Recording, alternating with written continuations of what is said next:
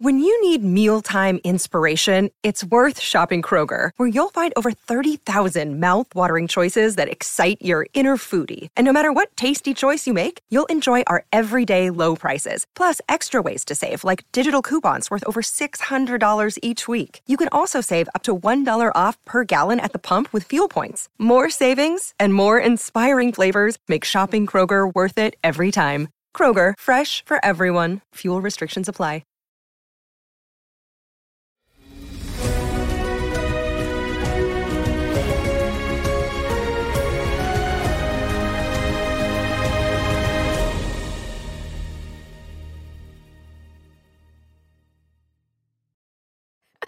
It will never not be as funny.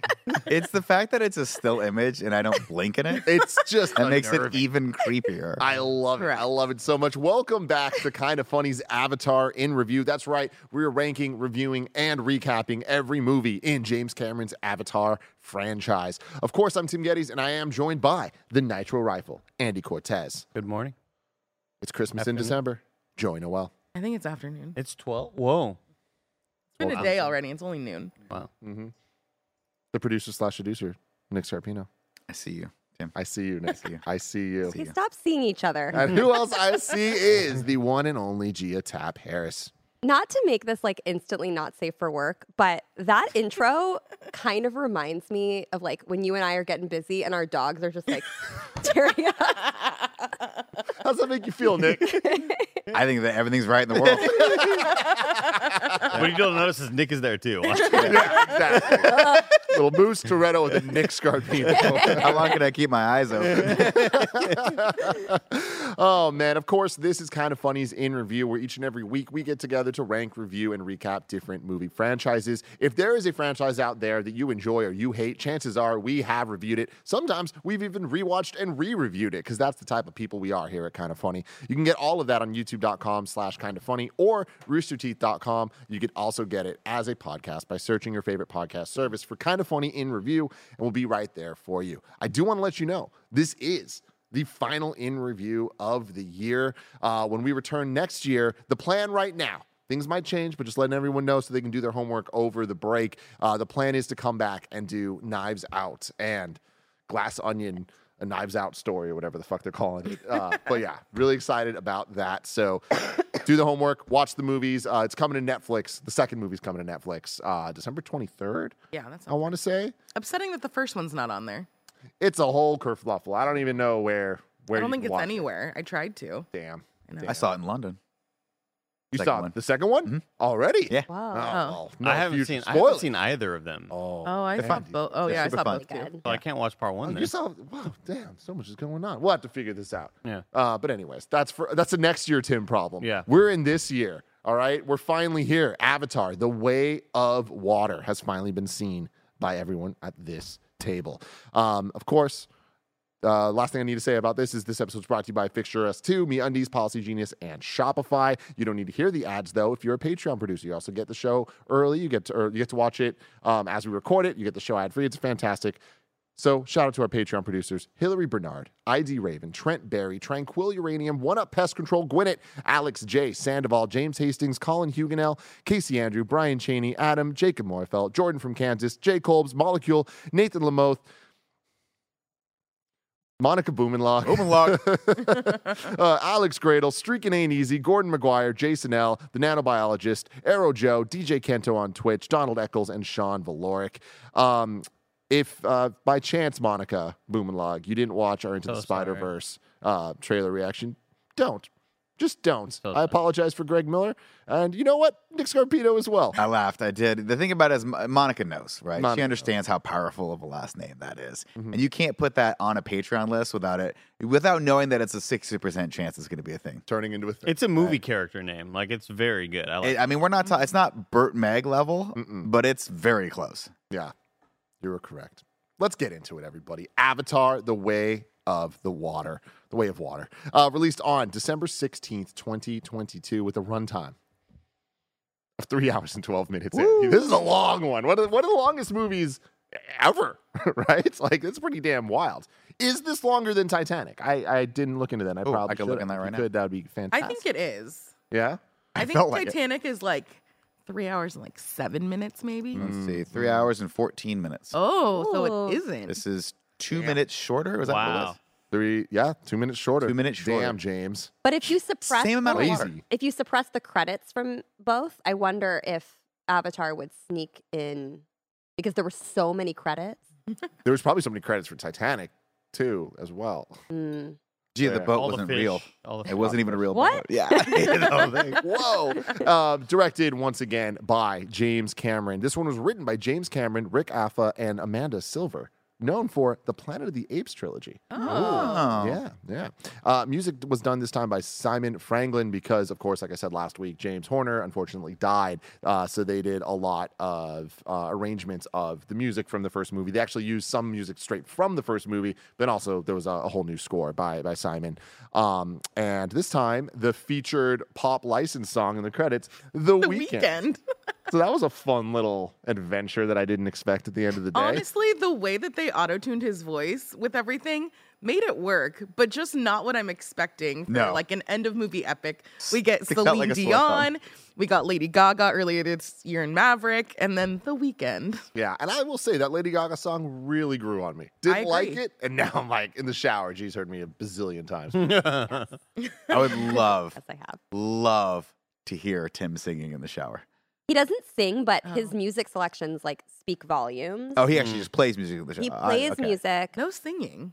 no Got a little Bluetooth speaker? What you got? What you got going on? I got a whole, Off the phone? It's a a whole bathroom. whole That's a lot surround, of surround speakers that have sound. surround sound in my situation. microphone. Tim doesn't like to a- shower in quiet. You're a fucking freak. dude. crazy. um, but anyways, uh, this movie. So, Avatar One was one of the most expensive movies ever made, with an estimated budget of 280 million U.S. dollars. The estimated budget for this one is between 350 and 400 million dollars. So that is just wild to think about like how expensive this film is and there's a lot of things to keep in mind too where this is a similar idea where um, they simultaneously shot a lot of three so how the budgets count is going to be really interesting Oh, Like, okay, interesting. so I mean, this movie is wrote- lo- it is longer though than the first movie. Oh, yeah. that makes sense. Oh, oh, absolutely. You're adding 30 more minutes to a film. That's a lot. And that's one thing I've been confused over for over a decade, right? Mhm. It's like we've we've been hearing that James Cameron is working on multiple entries to the Avatar franchise, and I know that he was filming a bit of uh, a couple of them, sort of like the way Lord of the Rings did it, where they filmed all three at the same time. That's one thing I've been confused about here the most is like I don't know if we are watching actors acting in the year 2014 or 15 like when did all of this begin i, I that's like the thing i'm most interested in because I, I legitimately don't know what the timeline is of like we've known these movies are coming for over a decade i just don't know when all this shit started well, Andy Cortez, I'm glad that you asked these Wow. questions because I don't want to say I did the deepest dive into this, but I did more than a shallow dive. So I got some answers for you. Where obviously, in the same way that Avatar one, he'd been working on forever and pitching it and pitching it, and like there was been a lot of work going on for it, but it actually didn't go into production until you know not too far before 2009. It's a similar situation here where he knew he wanted to make the sequels. Originally, it was going to be a trilogy, but then he's like, no, I want it to be five movies. Started working, had the idea. They worked on the script. So the scripts for all the movies, there there are scripts for Avatar three, four, and five at this point the levels of completion I think are a little bit different, but like they have scripts that there there's a story they're building, they know. So unlike the Star Wars sequel trilogy, like there's a plan, which is good.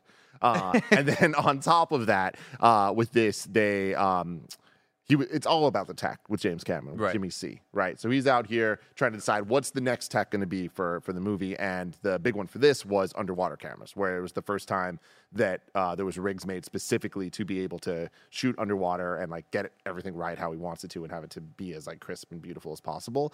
And he actually used Kev. If you're listening to this, he actually used Alita Battle Angel as like a beta test for the underwater camera stuff for Oh. certain scenes for this movie. So Like he's been- underwater motion capture for and all that exactly. Yeah. So a lot of the um, different movies that James has I hope we been producing, sequel to uh, he's been like testing out tech for the Avatar sequels uh, along the way. it's like how in every dark souls game you always get a little glimpse of like what the next game is going to be Exactly really what cool it is. stuff you know? Exactly a what it's couple like. geniuses miyazaki and Yeah, cameron exactly. Put Mm-hmm. them together, see what happens. Uh, but the other exciting thing, Kev, is this week started talking about Kev just barked. I really want, want to watch Alita Battle Angel. but uh, uh, th- there's talk of a sequel, Kev. To Alita. To Alita. So there's there's Yeah. there's some hope out there. That's a good movie. That's it was I love I had a great time with it. So very excited about that. Um, but anyways, what's interesting is uh, from what I read, and again with these movie production shit, anything can change. So much can go down. But the plan right now is Avatar three, four, and five are going to be every two years. They they have a December release date locked at Disney. Well, they already have the, the script for four. and well, that's that they- news popped. That's the thing. There's like they had the scripts for up to all five of them Yeah. to some state, but supposedly three is almost finished production wise. Oh wow. So it's like things are like really on track now to like That's get, uh, incredible. You can't say no now, Disney. I don't want to. You're I in mean, too deep. Yeah, I, it's it's incredible to think about that that he used all that time wisely. it's random. It's like you you actually planned for this? That's Whoa, weird. who the fuck would have in this day and age? God. Uh, so box office, obviously we don't have numbers yet because it's not actually out. So we're just kind of dealing with some predictions at this point. But um, with Avatar One currently being the number one highest grossing movie of all time with two point nine two three billion dollars, um, it, it's a tall, tall task for it to uh, supplant that. I don't think that's going to happen. Yeah. Um, but predictions are looking pretty good right now. But predictions for a movie like this, I think really don't mean too much because like there's a lot of X factors of like, is this movie going to hit the way the 2009 one did? People are kind of not expecting that, but again, never count out James Cameron here. But when it comes down to Avatar: Way of Water, it shouldn't be over overly surprising that the prediction numbers are sitting around 150 million for the opening weekend, uh, which is of course double what the first one managed to bring in. So opening weekend of Avatar one, 77 million. This would be bringing in predicted 150. But to put that in context of 2022 and where we're at with the IP machine of Hollywood, um, Doctor Strange in the Multiverse of Madness and Black Panther: Wakanda Forever opened with 187 million and 181 million. So those are higher even than the projected for this one. So we'll have to see next week. But he's also all- got the entire holiday season to go into, right? Everyone's going on break. And you got a lot of 3D. families together. You know, if families go like, "Hey, what are we gonna see? Oh, what about that one with the water and the blue kittens?" And you're like, "Yeah, let's Yeah. go see that one. Let's That's go good." see them kitties. Uh, and a lot of people were tweeting at me asking, like, what is the right way to watch this movie if it's possible for you? Um, and this is very complicated. There are more options for this movie than I think any movie in history. Um, but there is a short and sweet answer if you're in a major metropolitan city, and that is Dolby. Dolby is the preferred way. The way that we saw it is the way James Cameron intended. It's the way they showed it at the um, premieres. Um, and there's three factors that come into play here: the resolution, the frame rate, and is it 3D or not. Um, there's IMAX, and if you go to IMAX with dual lasers, which is the best IMAX possible, unfortunately, it can't do 4K, 3D, and high frame rate. So even if you're going to like the Metreon's IMAX, which is one of the nicest IMAXs in the world, you're only getting a 2K image instead of 4K.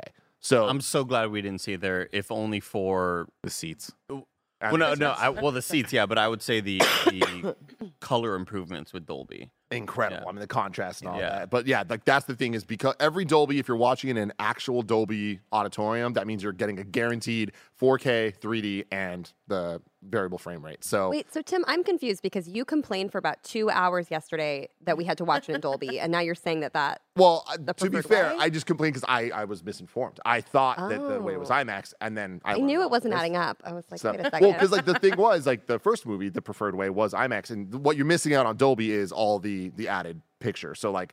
IMAX, you, you have to make the concession. Are you going You're for the pure getting the quality, or color. are you getting way more of the image? So, gee, don't worry, we're gonna go see it in IMAX. I know you you were worried as well. I'd, I'd actually like to go see it in IMAX again just to see what the difference between the frame rates because he did a lot of different stuff with frame rates in this movie, which is crazy. So the frame rate is still there, even in IMAX. It's the one difference is is it a dual laser IMAX or a single laser IMAX? The one we have is Okay. dual laser, which means it's 2K instead of 4K. But uh, if you get a single laser IMAX, you're getting 4K with high frame rate. Ah, the only way to see The non-high frame rate's frame rate is not a Dolby, not an IMAX, just like a normal theater. And you just locked at 24. Tim, Tim, I think I think the very important question is: Is it coming 4DX, and how long till I can see it there? Oh, it's coming hard in 4DX, Kevin. You can see it this Friday. 4DX, if 4DX, you're going to be saturated by the time you leave that. Oh yeah, yeah. There's gonna be feel a like lot of We're water. gonna sit in a pool. it's just a kiddie pool. It's gonna be fucking great. Uh, but anyways, that's that's all the uh, um, the stats for you, all the details that you need to know. the DDs. Yeah. Andy Cortez, I want to start with you. We're going spoiler free for this again. So, what did you think of Avatar Way of Water? Let's start off giving you a review on the kind of funny scale one to five, one being terrible, two being bad, three being okay, four being great, and five being amazing. I'd give this a four out of five. Great. Um, I this is a movie that I plan on seeing many more times in theaters.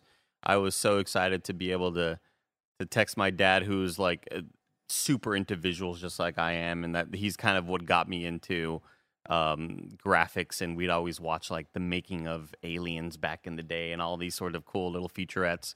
Um, and so he was like, "Oh man, I, I I really hope we get to see that." And I immediately texted him like, "We have to watch this the most expensive way possible because like it's the clearly the best way." Um, I think this the story is fine. The story goes some places uh, with um, different plot lines where it sort of feels like they forget what the movie's about, and even I forgot what the movie was about in certain instances where you kind of uh, forget what the actual conflict is. They kind of go into different places, and I think a lot of it is just the length of the movie that adds to a bit of that. Um, I think the writing is kind of piss poor in a lot of areas. Uh, bad acting in some spots. Weird casting choices. Um, I like how you're just talking about the exact same character. no, no, I would say like a whole kind of group of people. I think were just like added in there, and they all felt really, really bad to watch. Like I did, like I just didn't like watching them on screen. Um, even a couple of main characters I wasn't huge fans of. Um, that being said, I um I th- I think it like the final act of this movie is pitch perfect. Like music, action, visuals, and there's no amount of hyping up the visuals that will actually prepare you for how good the movie looks.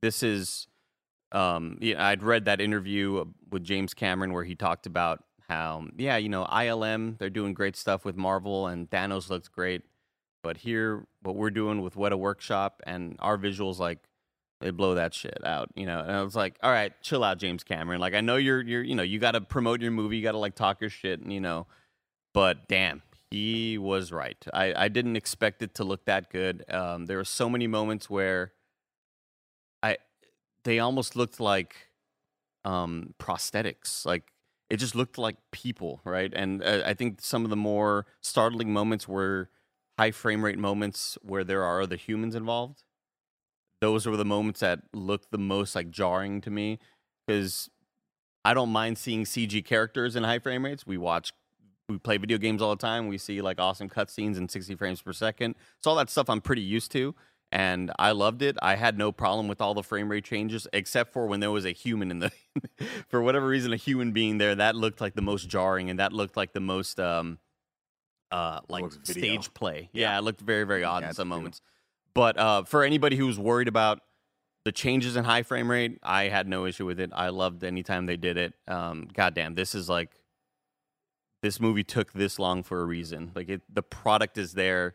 You see why it's so expensive. It totally makes sense. Um, I see you. Yeah, highly recommend it. I I can't wait to watch it again. It's very very long, but I am very stoked to just experience that again. It is a it is a an amusement park theme ride at its finest. Joey Noelle, what would you give it on the kind of funny scale? We were talking about this a little bit earlier. Spoilers uh, between G and I because I didn't realize I need to give it a score. Um, but I would also give it a four out of five. I had a really good time. As you all know, I'm new to this Avatar franchise. Welcome to Thank- Pandora. Thank you. We see you. You've been seen. um, I had a really good time. I think that my biggest issues of like not really caring about the characters in the first one, I think they iterate on that a little bit. I feel like I had more connection and uh, more investment into some of these storylines. I agree with Andy. A lot of the dialogue not super great. And not delivered great either. No, like there was multiple times in the movie where like I was laughing or Kevin was laughing um, about some of this, just the what they were saying and how they were saying it, and it's like being delivered by like great actor. So I don't know where the disconnect of all of this is. Um, it looks in, insane. Like I don't even know how else to say it. It's just like a beautiful movie, and like the color palette is so great. Um, it is just so punishingly long. like it is just so long. And like I love Titanic. I'm in for long movies, but um this one feels a lot longer than that. I don't know if it's because Titanic feels more I mean, this also kind of feels like a few different movies all kind of pushed together, but um I would love to see a re-edit, a recut, like remove a lot of stuff that just We could get doesn't it to work. like 230, 245. That would be, be perfect, spot. yeah. especially since the middle of a lot of the middle of the movie feels like the best Dolby 3D demo that you could get if you go to Best Buy. They're like, sit down here, man. I'm gonna show you. I'm gonna take you for a fucking ride. Take this edible. I told Nick that I was like, I wish we were stoned. bro." Because like, I uh, was like, you're not. a lot of the middle of this movie, I feel like it, it's long and it, it. I wouldn't say it drags because I'm still like just en- enthralled by what I'm seeing. But yeah, let's just let's make some little snip snaps here and there. Yeah, but like even with that like crazy long run, like it's still really fun, really enjoyable. I'm gonna go see it again. I'm sure my parents are gonna want to see it over Christmas, and Snip snap, snip snap. you have no idea the physical toll. um, that's a different interview Little show. office reference for me, Joe. Right there. Um, but yeah, I had a really good time. I there's still like I can't wait till we get into spoilers because there's like one character that I'm like kind of bewildered by performance wise. Um, but we'll get to that later. We're gonna talk about that. Yeah, for sure.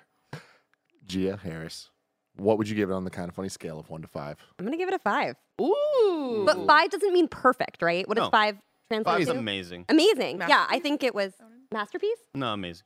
Either way, I think I think it's deserving of both. I thought it was. I mean, look, I shared this last time. I stopped paying attention after 90 minutes, so I got very little of the plot. No, but I, so it was extremely long. There was definitely a middle section that you already have referenced that's like sort of strange, strangely long.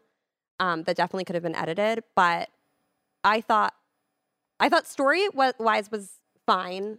Dialogue writing, a lot of trash, but just visually stunning. I hope it's not a spoiler to say that I cried twice. Could be from I got sadness or teary-eyed several happiness. times. Yeah, um, yeah. I thought it was incredible and really engrossing, despite the runtime, um, and really delivered after having waited over a decade. So yeah, I'm giving it a five. Nicholas Scarpino. Well, I'm gonna balance that out with a big old three. I'm gonna be honest with you. This movie did not do it for me. Visually stunning. Should you see this in in the best screen possible? Absolutely, do not miss this. This is one of the coolest experiences I've ever had uh, in a movie theater. But as far as a film is concerned, it's punishingly long. There's nothing really that I found unique in the plot. We're on a lot of well worn territory here, um, and it didn't surprise me like I had hoped it would. I hoped I would come out of there going, wow, he did something really, really unique with the story. And he just didn't. It was a nice continuation. Uh, and I think there was a lot of good. I mean, to counteract what you guys are saying, there's some interesting stuff dialogue wise and acting. There's also some phenomenal performances in this. Yeah, Um, 100%. unfortunately, I think it suffers from too many characters, too long, too much exposition on a lot of the world building stuff for me. Um, that was cool and would have been cool in and of itself, but it's just it's too much of a feast. I left the table way too stuffed, and about maybe two hours in. I, it's unfortunate to say, but it's the same problem I had with the Batman, where I was like, I'm really enjoying this, and then two hours in, I was like, uh, oh shit, we got a whole other hour and 15 minutes left of this, which is my the the worst possible thing I could say for an experience when you're sitting in the movie theater, right? If I could watch this at home, actually, I would say it would probably be worse. I think you got to see this in theaters. I think it's actually going to be a lot more boring when you watch it on TV if you're not watching it in 3D. But at least you'd have the luxury of being able to walk away and do what we did with Dune when I watched it the second time, where I'm like, this is going to take us three days to watch. it's okay, but it's okay. I mean, that's fine, right? And that's obviously why people are, while, while a lot of these studios are encouraging creators to like get out there and just make these longer movies. But for me, two hours, two, 230, 245, that's where we're pushing it with a lot of these things. Unless it's the most engrossing story I've ever seen in my entire Right. life, or we've had 22 movies to work up to it. And I'm like, wow, this is the culmination of decades of my life, which this is not. I'm not a huge Avatar 1 fan uh, going into this. He would have had to do a little bit more to surprise me. Having said all that, though, definitely go see this movie. Definitely go see it on the biggest screen possible. And I hate to say this, it kills my my soul, Andy, but you gotta see it in 3D. You have to. You have to. Mm. Cannot not see this movie in 3D from the get, from the jump. All of the water stuff that you're looking at is just, it's just, it's similar to Top Gun, where you're like, you just, this is a different experience we've never seen before, and you got to go do it. I told Tim and G immediately that the amount of times a character broke the plane of water, like because they're underwater and they come back up for to breathe, they used that so many times, and I could have seen it for another hour. They knew what they had. It. The money shot. I just cannot uh, like. I you can't overhype what you're gonna see if you watch this in 3D. You just can't. It looks whatever you think it looks like. It looks better than that. There was multiple moments where Annie was like, "I just can't believe how good this." I mean, the, like the close-ups of the skin was what got me. Where I was like, "Wow, that is really, really, really good. Good work." Tim, Yeah. what did you think? It's a fat five, baby. I absolutely loved this movie so damn much. I still think that the first one is better. Like personally, I enjoy it a lot more. Um, but I think that this movie, it, it's a sheer accomplishment. We always talk about movies feeling like a roller coaster, right? Uh, a, a theme park attraction or whatever. To me, this movie is the entire theme park. Like it is a day at Disneyland where you're getting a little bit, you're meeting some characters, then you go over to this other land, then you go to this other land that has a completely different vibe. You're getting the shocks, you're getting the thrills. This ride's different than that ride. All of that together is this experience that, sure, I don't love every ride at the park equally, but I think overall, the experience of the amusement park is what I think about and I enjoy. And I think that this movie completely nails all of that. The spectacle is there. Everything you guys said about the 3D is just so spot on. This is the best a movie has ever looked. Like, just, I think, hard stop. Not even close. Um, and having said that, like you guys know me, I'm a fan of pushing the tech forward. I'm a fan of like uh, creators having a vision and sticking to it, even if it's not what we're used to. And it doesn't always pay off. Uh, the high frame rate stuff is really, really, really hit or miss in movies. Um, infamously, The Hobbit, I did not enjoy that at all. Did I not enjoy it because the frame rate or because the movie? I don't know, but I did not enjoy it. We'll it. call him A and B. Me, me and Kev, Gemini Man, we're gonna be standing to that till the day we die. Super f- okay movie. But- Super okay, but, but that such an 120 experience, and- 120 looked really good. and there was a commitment to the frame rate that just they they made sure that the movie was made for that and it, it really worked i'm a little bummed to say the high frame rate in this didn't work for me i wish we could have seen it with a steady frame rate the entire time whether it was all high or all Well, because some of it was lower. Some of it seemed like it was lower than 24. Where it was like when it started going slow motion, I was like, that looks really framey. And then, but I'm, I'm curious to see what that high frame rate, like if the 3D helped the effect, or Yeah. if when when you, when you watch it on TV and not 3D, if it's gonna look like Andy's talking about, where it's just like straight up video. well i doubt they'll do it you think they're gonna I- they're gonna lock think- it at 24 when think it, when it will. comes to like I- okay. I imagine um, because I don't know how these days they deliver. Oh yeah, how would you deliver 3D. that? Right? But yeah. I don't know, maybe. Um, and Disney Plus sometimes has different options. Um, but Avatar One's still not in 4K, so who the fuck knows? But Yeah. um, the the high frame rate stuff for me, like uh, more often than not, when it would transition, I found it off putting, and that sucks because I really wanted to love it. Um, but in any one moment, I loved it. I just feel like I didn't have enough time to kind of like get used to it before it would change to the other thing, and then it was that jarring effect where I was like, ah, damn it. But um, the the rest of it to me, I love that it's not uh, like it, it's it's a story that we've kind of seen before, elements of before, but like it's just done really well. Like I feel like all the dialogue, the problems that I, I agree with you on, I not just look past them. I feel like they're what makes this movie work because there's so much stuff. I disagree with you, Nick, about the exposition. I think this movie made the call to have less exposition and more just we're gonna sit in this for a long time, and that's why I think the middle of the movie kind of feels weird because it does feel just like you're just walking around a part of Disneyland as opposed to like getting on a ride, but it's still a lot of like it's interesting and they're kind of like teaching you a lot of stuff and allowing the characters to kind of show us instead of tell us what's going on. But there is a couple bizarre choices where oftentimes I was like, what's this main character up to? We haven't seen them for. a Yep. while. Well, Well, yep. what's that character up to? Like a whole Um, hour there It almost it, it almost felt like James Cameron was like these scenes look too Well, good and not having the movie. But that's but that's the thing, right? This movie for James Cameron, I bet if you sat and asked him, is not about the individual character, right? Because who's the main character of this movie?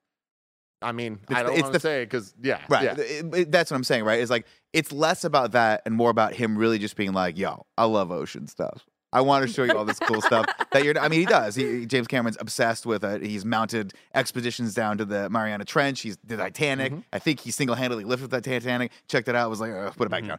Uh, it's more about this. This is much more about the experience. And James Cameron is a phenomenal storyteller, but I think this is just that's not what he was going for here, right? He wanted you to sit in those moments and be like lost in the movie for a little bit, and you feel that, and you feel like. I, I- I think that's actually kind of a special thing. Like I, I think it, it does bog the movie down a little bit as far as like an overall storytelling movie. But there's moments in this where I was just like, oh, like I'm I'm engrossed by what I'm watching, and then you do come back to it, like, oh yeah, we got to wrap this plot up at some point. I mean, uh, see, my thing is like this is it's a blockbuster cinematic classic. Like I feel like they they just committed so hard to all this. Where I love that the framing of this movie. Uh, again, this is this is the first of its kind where we are so used to reboots and like requels and everything in between, like remasters, whatever the hell you want to call it. And most of those are things like, oh, Star Wars, which was the 70s and 80s. And like we got the prequels in the 90s. And then, oh, we got the, the sequels in the uh, 2010s. This is the first time we're getting a like delayed sequel from a quote unquote modern movie, right? When we, we've often talked on in review about like what a modern movie is. And we usually reference like 2007 and 8 as the beginning of, you know, we can watch Transformers 1 or Iron Man or Dark Knight and be like, yeah, those feel like modern movies. Like not entirely, but like I feel like they are the Right. beginning of this modern era we're in. And for two, uh, Avatar to come out in 2009 to now get the sequel, it's like this is the first time we have ever gotten something like this, especially on this scale.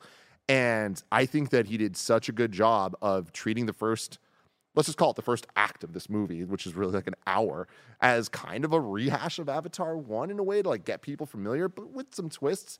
Then we get that sit in the world, and then what Andy's talking about, the final act, which is just absolutely incredible. And it's like an hour and a half of just nonstop perfect insanity. Last thing I'll say about this before uh, we move on to the ads and the the plot is this movie reminded me a lot of Avatar 1 to Avatar 2 reminds me a lot of Star Wars A New Hope to uh, Force Awakens, where it's a lot of the things that we loved from the first one. There's a lot of similarities. It's a lot of the same territory. We're just going over it again with a new coat of paint and some new stuff with a lot of changes. And I think at the end of the day, this movie does a better job than Force Awakens d- does. And I'm a lot more hopeful for the future. And I was really hopeful at the end of Force Awakens that we were going to get something special.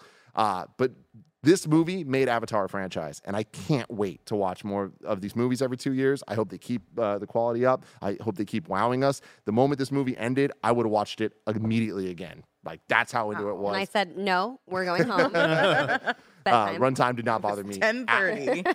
And I'm going to watch this many times in theaters. Can't wait to go with Cool Greg, who was not over there. I just No. pointed at nobody. but anybody, anyways, we are going to cut to all the uh, to the ads in a second. Patreon people, thank you for hanging out. Come back on Friday to watch the plot recap. We promise it's going to be good. Until next time, I love you all. Chat. Goodbye.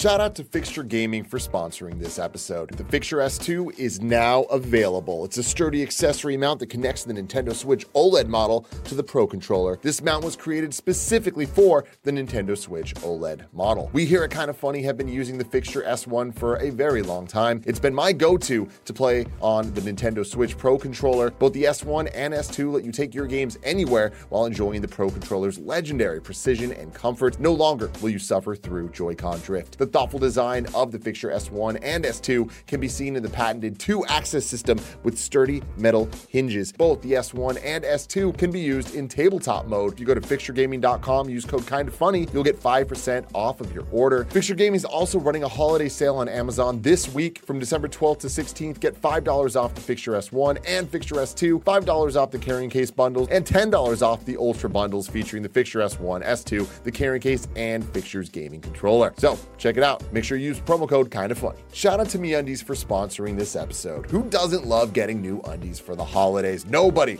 That's who. MeUndies is your go-to spot for snuggly, soft undies and more that all your loved ones will adore. Get merry in matching sets perfect for binge watching or holiday your way, however you like, with new limited edition prints. You can try MeUndies and get 20% off your first purchase, plus free standard shipping and free returns when you go to MeUndies.com slash kind of funny. You know how much I love MeUndies. I literally don't leave my house unless at least my undies and socks have that super soft micromodal fabric that I talk so much about. You can spend less time gifting and more time living with the new MeUndies holiday collection. MeUndies has something for every name on your list. You can shop classic plaids for dads, holiday sweater prints for fun friends, and the softest loungewear ever all the cuddly ones in your life could need. Available in sizes extra small to 4XL, it's here for everyone. And you can get 20% off your first order, free shipping, and 100% satisfaction guarantee by going to MeUndies.com slash kinda funny. That's MeUndies.com slash kinda funny. Shout out to Shopify for sponsoring this episode. We love Shopify here at Kinda Funny because we use it to run our very own kindafunny.com slash store. Shopify makes it simple to sell to anyone from anywhere. Whether your thing is vintage teas or recipes for ghee, start selling with Shopify. And join the platform simplifying commerce for millions of your favorite businesses worldwide. Shopify has all the sales channels sorted so your business keeps growing from an in person POS system to an all in one e commerce platform. And thanks to 24 7 support and free libraries full of educational content, Shopify's got you every step of the way. It's how every minute new sellers around the world make their first sale with Shopify, and you will too. When you're ready to launch your thing into the spotlight, do it with Shopify, the commerce platform backing millions of businesses down the street and around the globe. Go on, try Shopify for free and start selling anywhere. Sign up for a free trial at shopify.com slash kfgames, all lowercase. Go to shopify.com slash kfgames to start selling online today. Shopify.com slash kfgames. Shout out to Policy Genius for sponsoring this episode. Life insurance is the type of thing you never hope you need, but the reality is mortgage payments, childcare, and other expenses don't disappear when you're gone. Policy Genius gives you a smarter way to find and buy the right coverage for you and your family. It was built to modernize the life insurance industry. Their technology makes it easy to compare life insurance quotes and from top companies like AIG and Prudential in just a few clicks to find your lowest price. With Policy Genius, you can find life insurance policies that start at just $17 per month for 500,000 of coverage. And Policy Genius has licensed agents who can help you find options that offer coverage in as little as a week. They're not incentivized to recommend one insurer over another, so you can trust their guidance. There are no added fees, and your personal info is private. Your loved ones deserve a financial safety net. You deserve a smarter way to find it and buy it. Head to policygenius.com or click the link in the description to get your free life insurance quotes and see how much you could save. That's policygenius.com. All right, Andy, hit me with the plot. Here's the plot. It's time for the plot. Nick, tell us the plot. Ladies and Yeah, gentlemen, keep going. I'll, I'll be Yeah, right keep by going, with keep you. Avatar, The Way of Water. Hey, let's ca- let's catch up with Jake Sully, man. What's that guy been up to? Oh, a lot of procreating. He's Oh, been yeah. smashing Our boy his been off time. He's been getting it, This dude. dude's got like 90 kids, one of whom is uh, a little a little boy that looks like Tarzan that runs around in his loincloth the entire time. Named he's like Spider. He's an adopted kid, and the other one is the Immaculate Conception, Jesus Christ herself, Dr. Grace's daughter, or AY, Grace, more yeah. more likely. Uh, that hair penis has been working. Oh There man, were that thing is so sore. many uses of the hair penis, And every- every time, Every time the hair penis happened, I'd hear Nick go, eh. what Andy didn't Maybe hear was when we got to the water people and they got mad. They went, ah, and I kept doing that to Andy, but he just refused to turn I, I around. refused. I refused. Uh, Uh, quick question about uh, The hair penis? No, no, the Immaculate Conception child. That was Sigourney Weaver's wa- voice like modulator, right? Yeah. I That think was- so, yeah. Was that freaking anyone else out? Yeah, 'Cause I- 100%. Yeah, it didn't. It was feel weird. right. But I'm just happy that they got Sigourney Weaver back. I'm happy to always see her on screen. She could, they could voice modulate her. I don't care. It's great. it didn't really look like her though. It, di- it did. It did. I think it did. did? Yeah. yeah. Totally. And then there, there was a moment where she like spoke out of the side of her mouth and like kind of did the thing. I was like, oh man, that is so Sigourney. It's weird. Yeah. I don't know Classic what they did. I don't know if it's her doing a different performance, but she did a phenomenal job, in my opinion, separating those two characters. Because we see her later, and, and, and she's actually there, and that's a, gr- a gripping scene where she's Yeah. like my daughter, and then it goes around.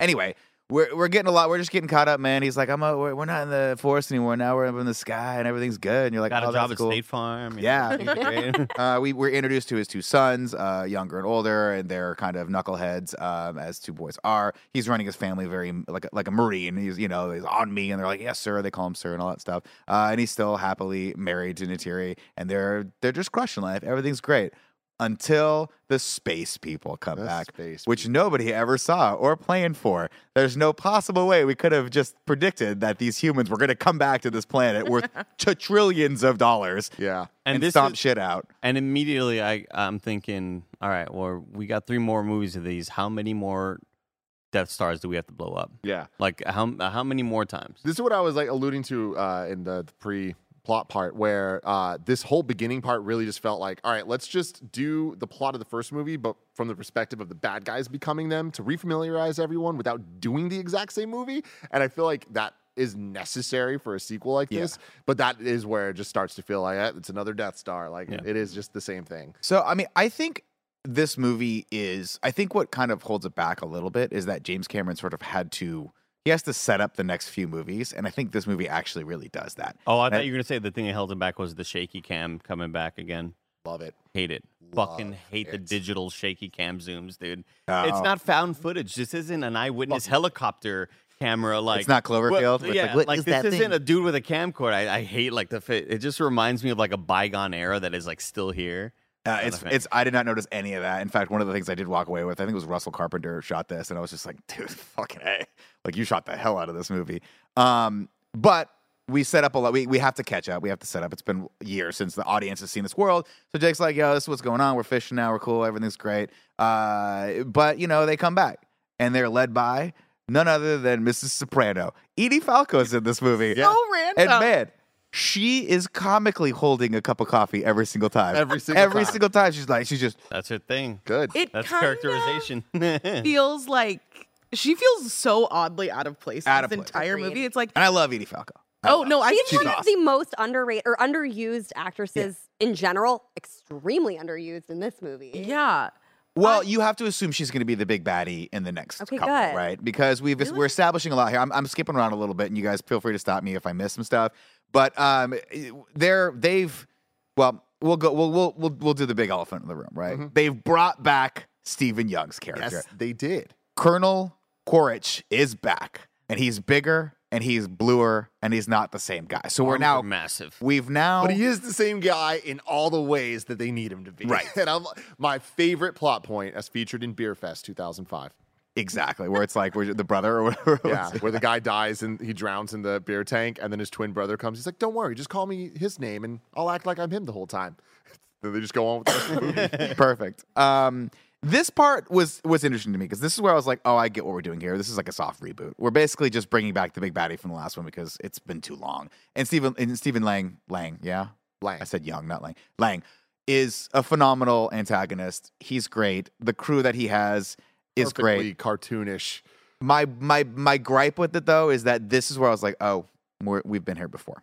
And now I was like, I kind of saw the entire movie unfold. And I was like, I really hope it's not about trying to mine the resources and all the stuff. I hope it's broader than that. And it is in some ways. And then it's much smaller in some ways. And we'll get to that a little bit later. Do you but think he's that? Do you think that one crony of his like hit up Oakley for custom glasses, custom Dude, size glasses? But again, I love it. Like that was a design choice. And They're the like, boots. These fucking generic ass bad guys are gonna wear Oakleys. Yeah. you're gonna fucking deal with that. no, with like it. we need the biggest size, like for a, a head that's two feet tall. Like, I need gigantic Oakleys. Um, of course, they've been brought back because they still got this problem, right? The United States, the, the the the Sky people, the humans have this problem, which is that uh, the Navi are still attacking uh, their their res- they're still basically there, and they want these resources. So basically, the leader of them, uh, the the Toruk Makto. thank you, Yeah. uh, still around. We got to kill this guy, and his he goes. His street name is Jake Sully. Jake Sully's still Mhm. the problem. So hoorah, we're all going into that. Uh, L- important- Literal hoorah. Yeah. We get a, we get a We lot, get a lot of of hoorahs hoorahs. in this Yeah. movie. Uh, small important note: uh, they now have the technology to take your brain and just put it in another body. Which I was like, "All right, James Cameron, you get one. You- I'll, I- I'll, I'll give you a pass on this one." I feel like that's not the one that needs the pass because like they do set that up with like the tree being able to do that, right? Like that's what the tree does to uh, Sully's body in the first movie, and like Like they, merges them or whatever. yeah, it like moves his Yes, but that's that is the magical resource and the reason why we care so much about Pandora. Remember, Grace has that moment where she's Right. like, the, re- the the real resource here isn't the unobtainium; it's this planet, it's this hive mind, it's this whole thing that they can do. We have to study this. You you presume that she logged some of that stuff, but they went back and studied it and and figured it out. it out. But also, they got kicked off the planet before any of that stuff really got done. But this has been years. Since- yeah, they've since we've had seen the it. research. Like, how long has it been? It's been probably like 15 years. Well, he's right? got kids that are like 16, so yeah. yeah. And they're then teenage we, years. So and then we get the soft reboot version of how do I record this video log? And Giovanni Ribisi comes up and he's like, "Oh, you so I this thing is a your data pad. it. You got fucking here's an exposition for the people who don't understand what's why. Loved maybe it. Didn't watch loved part it one. Much. What a waste to not have him in the movie, bro. I know. I know. Like Yeah. every other villain fucking sucked, He got man. fired though. You know. But we did get a great, we did get that great line where he's like, "If you're watching this, I failed, but Marines never really fail, right? You can kill us, but we'll regroup in hell." Hell And yeah, like, and the guy dude. goes, "Hoorah!" And I was like, "God damn it!" All right, back let's there." fucking go. Fucking a, A. a fun little thing I have uh, about what we're talking about here is uh, the recombinant embryo, which is like what they talked about of like how they do the cloning stuff, is grown in vitro during the flight to Pandora, which takes three years ship time, five years Earth time. It's a relativity thing. And I was like, that's a really cool way to say that. That's cool. um, we we skip around a little bit here too, and again, world building for the next couple movies. They've just rebuilt this city, un, uh, uh, unobscured, uh, no problem from the Navi. The Navi have just been like, yeah, go ahead and build this massive city with all these cool 3D printers. A lot of really, I would love to go back and watch just this scene because there's so much cool tech in this. And and again, guy. shout out to the production design of all the ships, the little crab things, all that Dude. stuff is so pitch perfect Yeah. across the board. Uh, but Edie Falco is like, listen, uh, during this cup of coffee, we built fucking five towers, man. We can build stuff now that you've never even seen before with all this technology. It's super fast. We built this whole city in like six months. We're ready to rock and roll. But Jake Sully and his kids and his tribe have attacked this uh, this train, this mag train, and they've blown it up and they've taken all the guns. And we gotta we gotta uh, we gotta take care of this problem. During that scene, of course, uh, we set up that the younger brother and the older brother are kind of a little irresponsible. Um, and Jake pulls him aside afterward and he's like, Hey, you could have gotten yourself killed. At no point does he say, Hey, you actually got other people killed because a lot of his tribe died because those guys were supposed to be the lookouts. Teachable moment there that I feel like he he passed over on, like, Hey, your buddy, he's dead. These guys are dead. Remember, he turns the body over. He's like, Oh, thank God that's not my son. And then runs over to the other one. Very weird. Very weird. I fucking love these kids, and I I'm shocked that I'm saying that because again, for a movie like Avatar, where we're like, all right, the characters, like, are they that memorable? Whatever. It's more the world and the vibe of it all. This movie, I really feel like James Cameron was like, let's try to make these characters more memorable. Let's try to make the whole family dynamic work. And I'm surprised at how much it worked for me because like. The moment we get introduced to fucking 15 kids, I'm like, this is a conjuring situation. There's way too many damn kids in this situation. Uh, but uh, I ended up loving all the kids for different reasons, but specifically the the two boys I thought were great. The um, Little baby doll adorable. the- So adorable. cute. Um, but I thought they did a good job of like making us care about all of them and get invested in their relationships and putting them all in danger in different ways. Where I was like, I actually care about if they die or not, which like I'm surprised by from Avatar, especially this one. Um, but a fun thing, the little kid um, who gets a lot of screen time in this movie, the actor is the same actor from Uncharted 4 who played young Nathan Drake. And so he's really Oh. used to the motion capture and all that Oh, stuff from Interesting. video games. Oh, yeah. Um, I think I also want to second that I think that the I think the kids were like some of the strongest performances, some of I the agree. better writing, and I think maybe we need to maybe we put some more focus on the adults. Yeah, well, I mean, what what is it about their performances and their writing that like worked, but uh, all the other villains that get added later just like just did not like it, it just felt like different writing teams. I, I don't know, but the I'd say my only problem with it is uh, spoilers for later on in the movie. This is a spoiler filled part of the podcast anyway. um, I I I think we get enough of well, you're the perfect son. He's but like I don't feel like we got enough of like the movie is so long. I don't think we got enough of dad and oldest son really bonding in a way that kind of makes me like I'm still sad at the end of it because I think the performances bring on the tears and the emotion there. But I I don't think we got enough of like dad and oldest and el- oldest son kind of having this really really strong bond because he's the the I, I would say quote unquote better of the brothers or whatever because the younger one always feels like he's the disappointment he's always the one The black sheep, fucking up yeah. yeah and when we get that death near the end I'm like you know you're the emotions and the performances are really doing it for me right now but I wish we had more older son and father moments of like sort of teachable stuff like you were mentioning earlier because we get the sullies always stick together sort of uh, uh, catchphrases but i don't feel like we're shown it enough with especially with how long the movie is like there was a lot more opportunity to have that i think And I agree. And I think that there is just too many kids, in my opinion. Like I think it should have been three. It should have been Grace, who's the surrogate, like the, the their adopted sort of surrogate child, the older brother, and one other for that dynamic. But there's five kids, right? Am I Yeah. crazy in that, including Including Spider? Spider. yeah. So that's a lot of characters. And James Cameron's a master. He did the best job probably possible with it. And you do feel by the end of the movie that you know them. But if there had been three, you would have known them much more, and we could have shaved off 20 minutes of of development time with them, which I think honestly would have made would have been more impactful toward the end. Because you're right. By the time we get to the older brother dying, I was like, oh right, he's in this. I forgot. we he's get in like this. he gets the least amount of screen time for Yeah. any of the five siblings. And so that didn't hit as much for me as if the younger brother had died, or if it, it, it should have just been the dad and his eldest son, and that should have been the dynamic, in my opinion, because I think that that would have hit struck much more of a chord than hey, you got to protect your younger brother, and your brother he kind of messes up sometimes, you kind of mess up sometimes, and then we also have Grace who's got some issues, and Spider, this kid Spider's like he's gonna get trampled on. There's so many big things around him. yeah, Um, it- I think if younger brother had been the one to die instead, I think that would have made a lot more sense story wise because we have so many of those moments between him and his dad where his dad's getting after him and he's like, "Well, I'm not the favorite, you know, I- I'm a disappointment, so you don't give a shit about me." Like, I feel like there was a lot more back and forth there to sort of warrant um, something tragic happening to the to the youngest brother. I don't know, I just wish we saw it a bit more. Um, I feel like he had more it. screen time with his dad. Uh, I mean, having said that, the kids did great performances, uh, including Sigourney Weaver, who played her younger self, which I thought was great, and the little girl was adorable. Uh, we get a little exposition here where Grace is like, "Man, I wish I knew who my dad was," and Spider's like, "Oh, I know my dad. He's an asshole," and you're like, "Oh, Colonel was Oh, out there shit. smashing too." I guess that's all there is to do on Pandora when you're uh, when you're on your your break or on holiday. Uh, anyway, A lot, uh, a lot of bad acting from Spider too. I think. Like I did. I liked. I like, thought he was- I mean, I liked like half what are you gonna his do? performance. This kid's like 15 years old, and he's like everything's blue screen around him. he has to do that a bunch of times. Andy hiss for me right now. no, it's not the hissing. It's just like some of the line deliveries that I, I, I felt were just kind of like out of place, especially Andy, when we. for him. What's up? Hiss for him. hiss for me. He said hiss for me.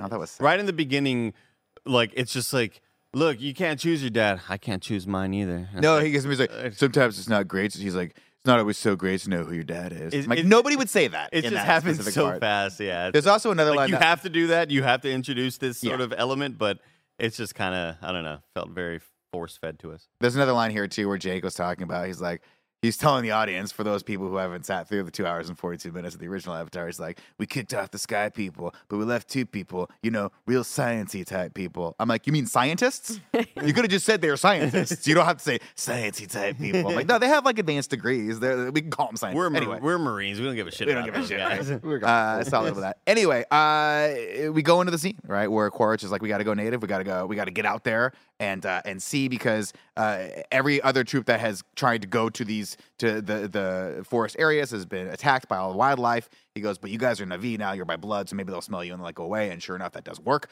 Uh, important to note. Super cool that they're all like kitted out. Thought all that was badass. all the guns oddly remnant. A lot of this stuff's oddly remnant of the aliens world, which to me, as a young fan who used to make uh, the pulse rifle out of my dad's PVC pipe until he finally complained because it was like hundreds of dollars of duct tape and PCB pipe.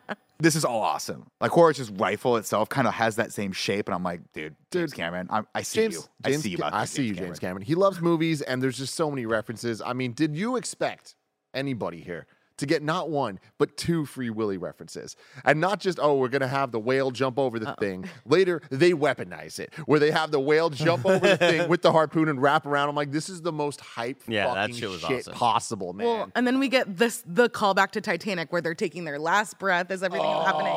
It's like, Oh, ugh. I mean, dude. I mean, We'll by the get way, this there. is the third movie that James Cameron's done that in, and every single time it's good. If you haven't seen The Abyss, fuck, you should watch The Abyss. Uh, I digress. Uh, uh, they, the Quaritch and his team attack the kids who are out there where they're not supposed to be, take them hostage. This scene Um, was- great scene. All of the choreo- chor- choreography here was fantastic. Uh, he's got he finds his own corpse and crushes the skull, which is such a great bit of visual Shakespearean. storytelling. Yeah, yeah. I mean, it Colin really Hamlet. is right. Where he's like, Yeah. This is not me. And you see that. And that's a great that is i think an important character moment for him right? Where he's like i'm not this person. And so he actually ends up making choices that Quaritch wouldn't have made right? At the end he actually saves his son. All these things are great. That's all set up right here. Again you're dealing with the master storyteller and that's fantastic here. Um, cool to see the, the old habitat and the the mech the, the uh, suit and all that stuff. And he's just like looking and just smashes it. As the other guy important to note the other guy grabs the dog tags and stuffs them in his pocket because he has such reverence for the colonel and what he and his sacrifice. Pretty cool.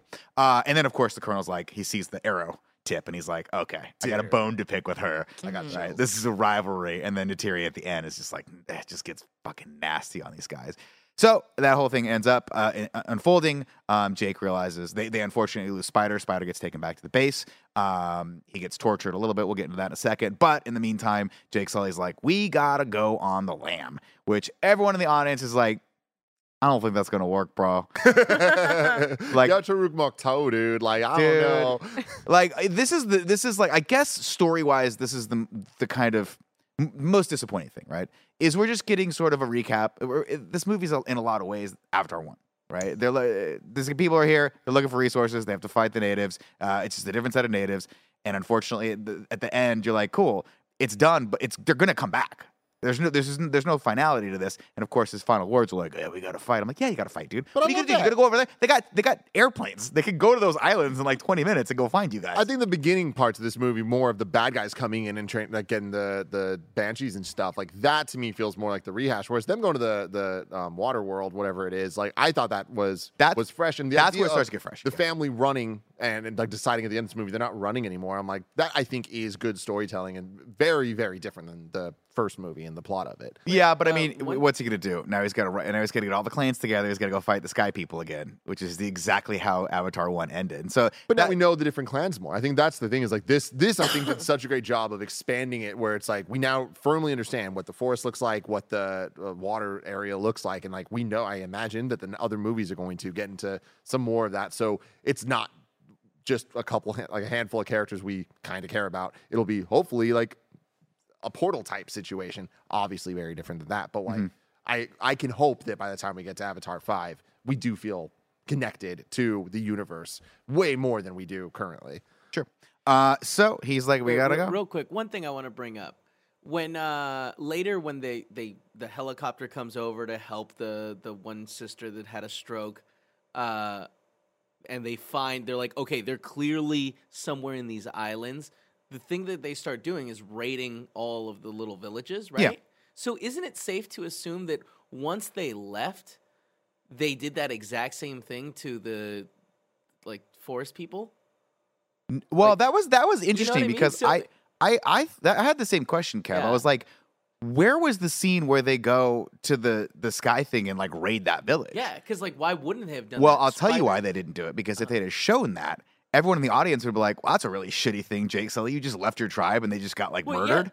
That's really bad." But that- so they just omitted that scene from the movie uh, in the i- for the sake of the plot, which is kind of disappointing. That's weird. Yeah. What, what's also interesting is the raids must have stopped because otherwise they would have continued and like killed those Navi because they would have had Spider's insider information on how to go in there. But we see that the team doesn't do that, right? Instead, they're focusing on like getting the like dragons to fly them around and stuff. Yeah, they, which is interesting and cool, and obviously set up for later when spoilers, Quaritch is going to become one of them and probably change sides. But um, not in this movie. But uh, my guess would be that's like uh, in Avatar four and he dies. Um, I, I think a lot of those sequences could have been skipped. Like I, I, I wouldn't mind if in part three, after being saved by his son, then maybe it's like, or maybe that's when he gets his dragon training or whatever, and maybe throughout this whole movie he's attacking on a little vehicle like all of them have. Like, Right. I, I- and not only for. Not only to kind of like have that late, happen later in the story, but I also just think a lot of those moments kind of slowed down the movie, even though we need to see what they're doing because there's a gigantic after like 45 minutes you're like what the fuck's Quaritch up to we haven't seen that dude in a while you know Um, I think we might have missed a line in there someplace why they explain why they never went to the the forest people, but the chat will let us know. Uh, or not chat, uh, comments will let us know, I'm sure. Uh, anyway, we go, we move along, and they're like, "We gotta go, man. We gotta go." And so they're like, "Where are we gonna go?" Well, we're gonna go out to the the the island people, the the the, the sea Navi, and they're all cool, and they got big tails, uh, and they Sorry, got. one, big one other- arms, one big other forearms. question. One other question here. We'll take, we'll we'll be fielding questions right now. Yes. Uh, so the only reason these Marines were brought back to life was to kill Sully.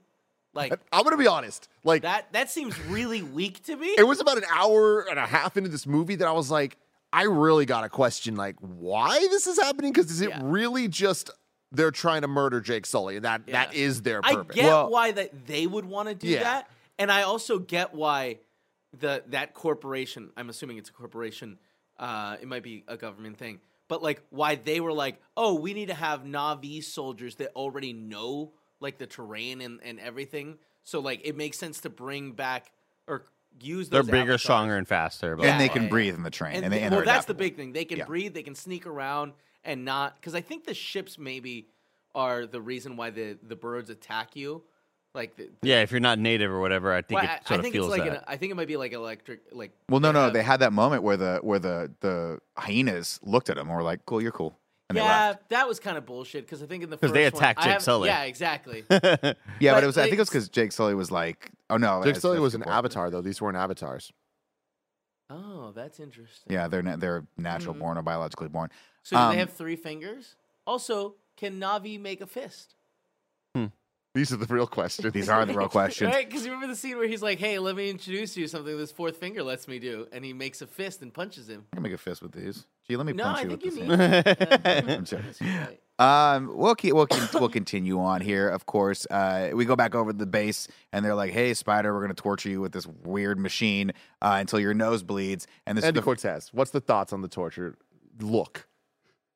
Because I saw this, I was like, Eddie's either gonna fucking love this or hate it. N- I- you know what? Pretty indifferent on it. Really? Pretty indifferent. What? Um, I I didn't really understand what it was that was happening. It's just like this torches green light that I'm assuming whatever the science is in that world, they know that like this is the thing that kind of causes the most strain or the most. well, they had the thing that was on his face that was trying to pull images out of his brain. So you imagine that was like that was hard, that was hardcore. That probably painful. Yeah, it was just odd. I didn't really understand. It was like a, how- I think it was a brain scanner. Like I think it was like a big MRI because you had his brain there, and they were like trying to extract some image of where Jake Sully's. Oh, really? Because I, for me, I thought it was the spinning green module is meant to fuck your give you a seizure. shit up, like Yeah. to like it- it's like their form of waterboarding or whatever. Like this is like torturous to experience, you know. Oh, I mean, I definitely don't think it was pleasant, but there was some other aspects of it that I think they were trying to utilize. So, like, because there was a scientist in the back room that were like looking at different parts brain. and trying to figure Yeah, out I like guess you're right. what's going on. But then, of course, the more important thing is that Quaritch is like he stops it. He hits the he hits the abort button because he even though this he said you're not my kid, he's starting to feel some sort of fatherly love for this this Let me this try the personal angle. She's like, You're, he ain't your daddy. Yeah. And so he's not like, yo, you know, and then he goes into the the thing with him, and I love it. He's got to duck down as he goes into the little holding cell. And the kid goes nuts, and he like just holds him down because he's like, dude, you weigh like five pounds compared to me. And again, all these all Yeah. of these sequences, it's been so long since you've seen good CGI. Because uh, like we mentioned last week, like we've been watching a lot of Marvel movies where the CG has just been rushed like crazy because Mhm. they got to get these movies out, and COVID work conditions weren't great. So like these poor art departments and art houses that are getting contracted out to do a lot of the CG for these Marvel movies, uh, they're rarely putting out their best work because they don't have a lot of time and uh, the budgets aren't great. And so, like, you kind of forget what it's like to see like this whole sequence. I'm like, I'm just looking for the hand to look weird on on his body, on, on Spider's like Yeah. human body. Like, where is where are we gonna see a disconnect here? Where are we gonna see like, oh, this is obvious green screen or whatever? And like, god damn, this movie is just so impressive on every front. Do you think they just the, the Academy has already just boxed up the Oscars Yeah. to send to Weta? They I mean, got it. They're gonna to. die. I would be so mad. I'd be like, yeah, we have to go up against No, Avatar. Have to, yeah. Fuck, we're gonna get slaughtered. Yeah. Uh, anyway, he's like, listen, kid, one or two ways. You can either come hang out with me a little bit and we'll go for a little ride, or you got to stick you back in the green machine. And the kid's like, well, that sucked, so I'll Yeah. come with you. Uh, get on the helicopter to go to go do some cool shit. And Quaritch has that one awesome moment where he's just like taps on the glass of the helicopter and is hanging off the side as it as it pulls up. And Spider's like, it's actually just kind of cool, right? He's a kid.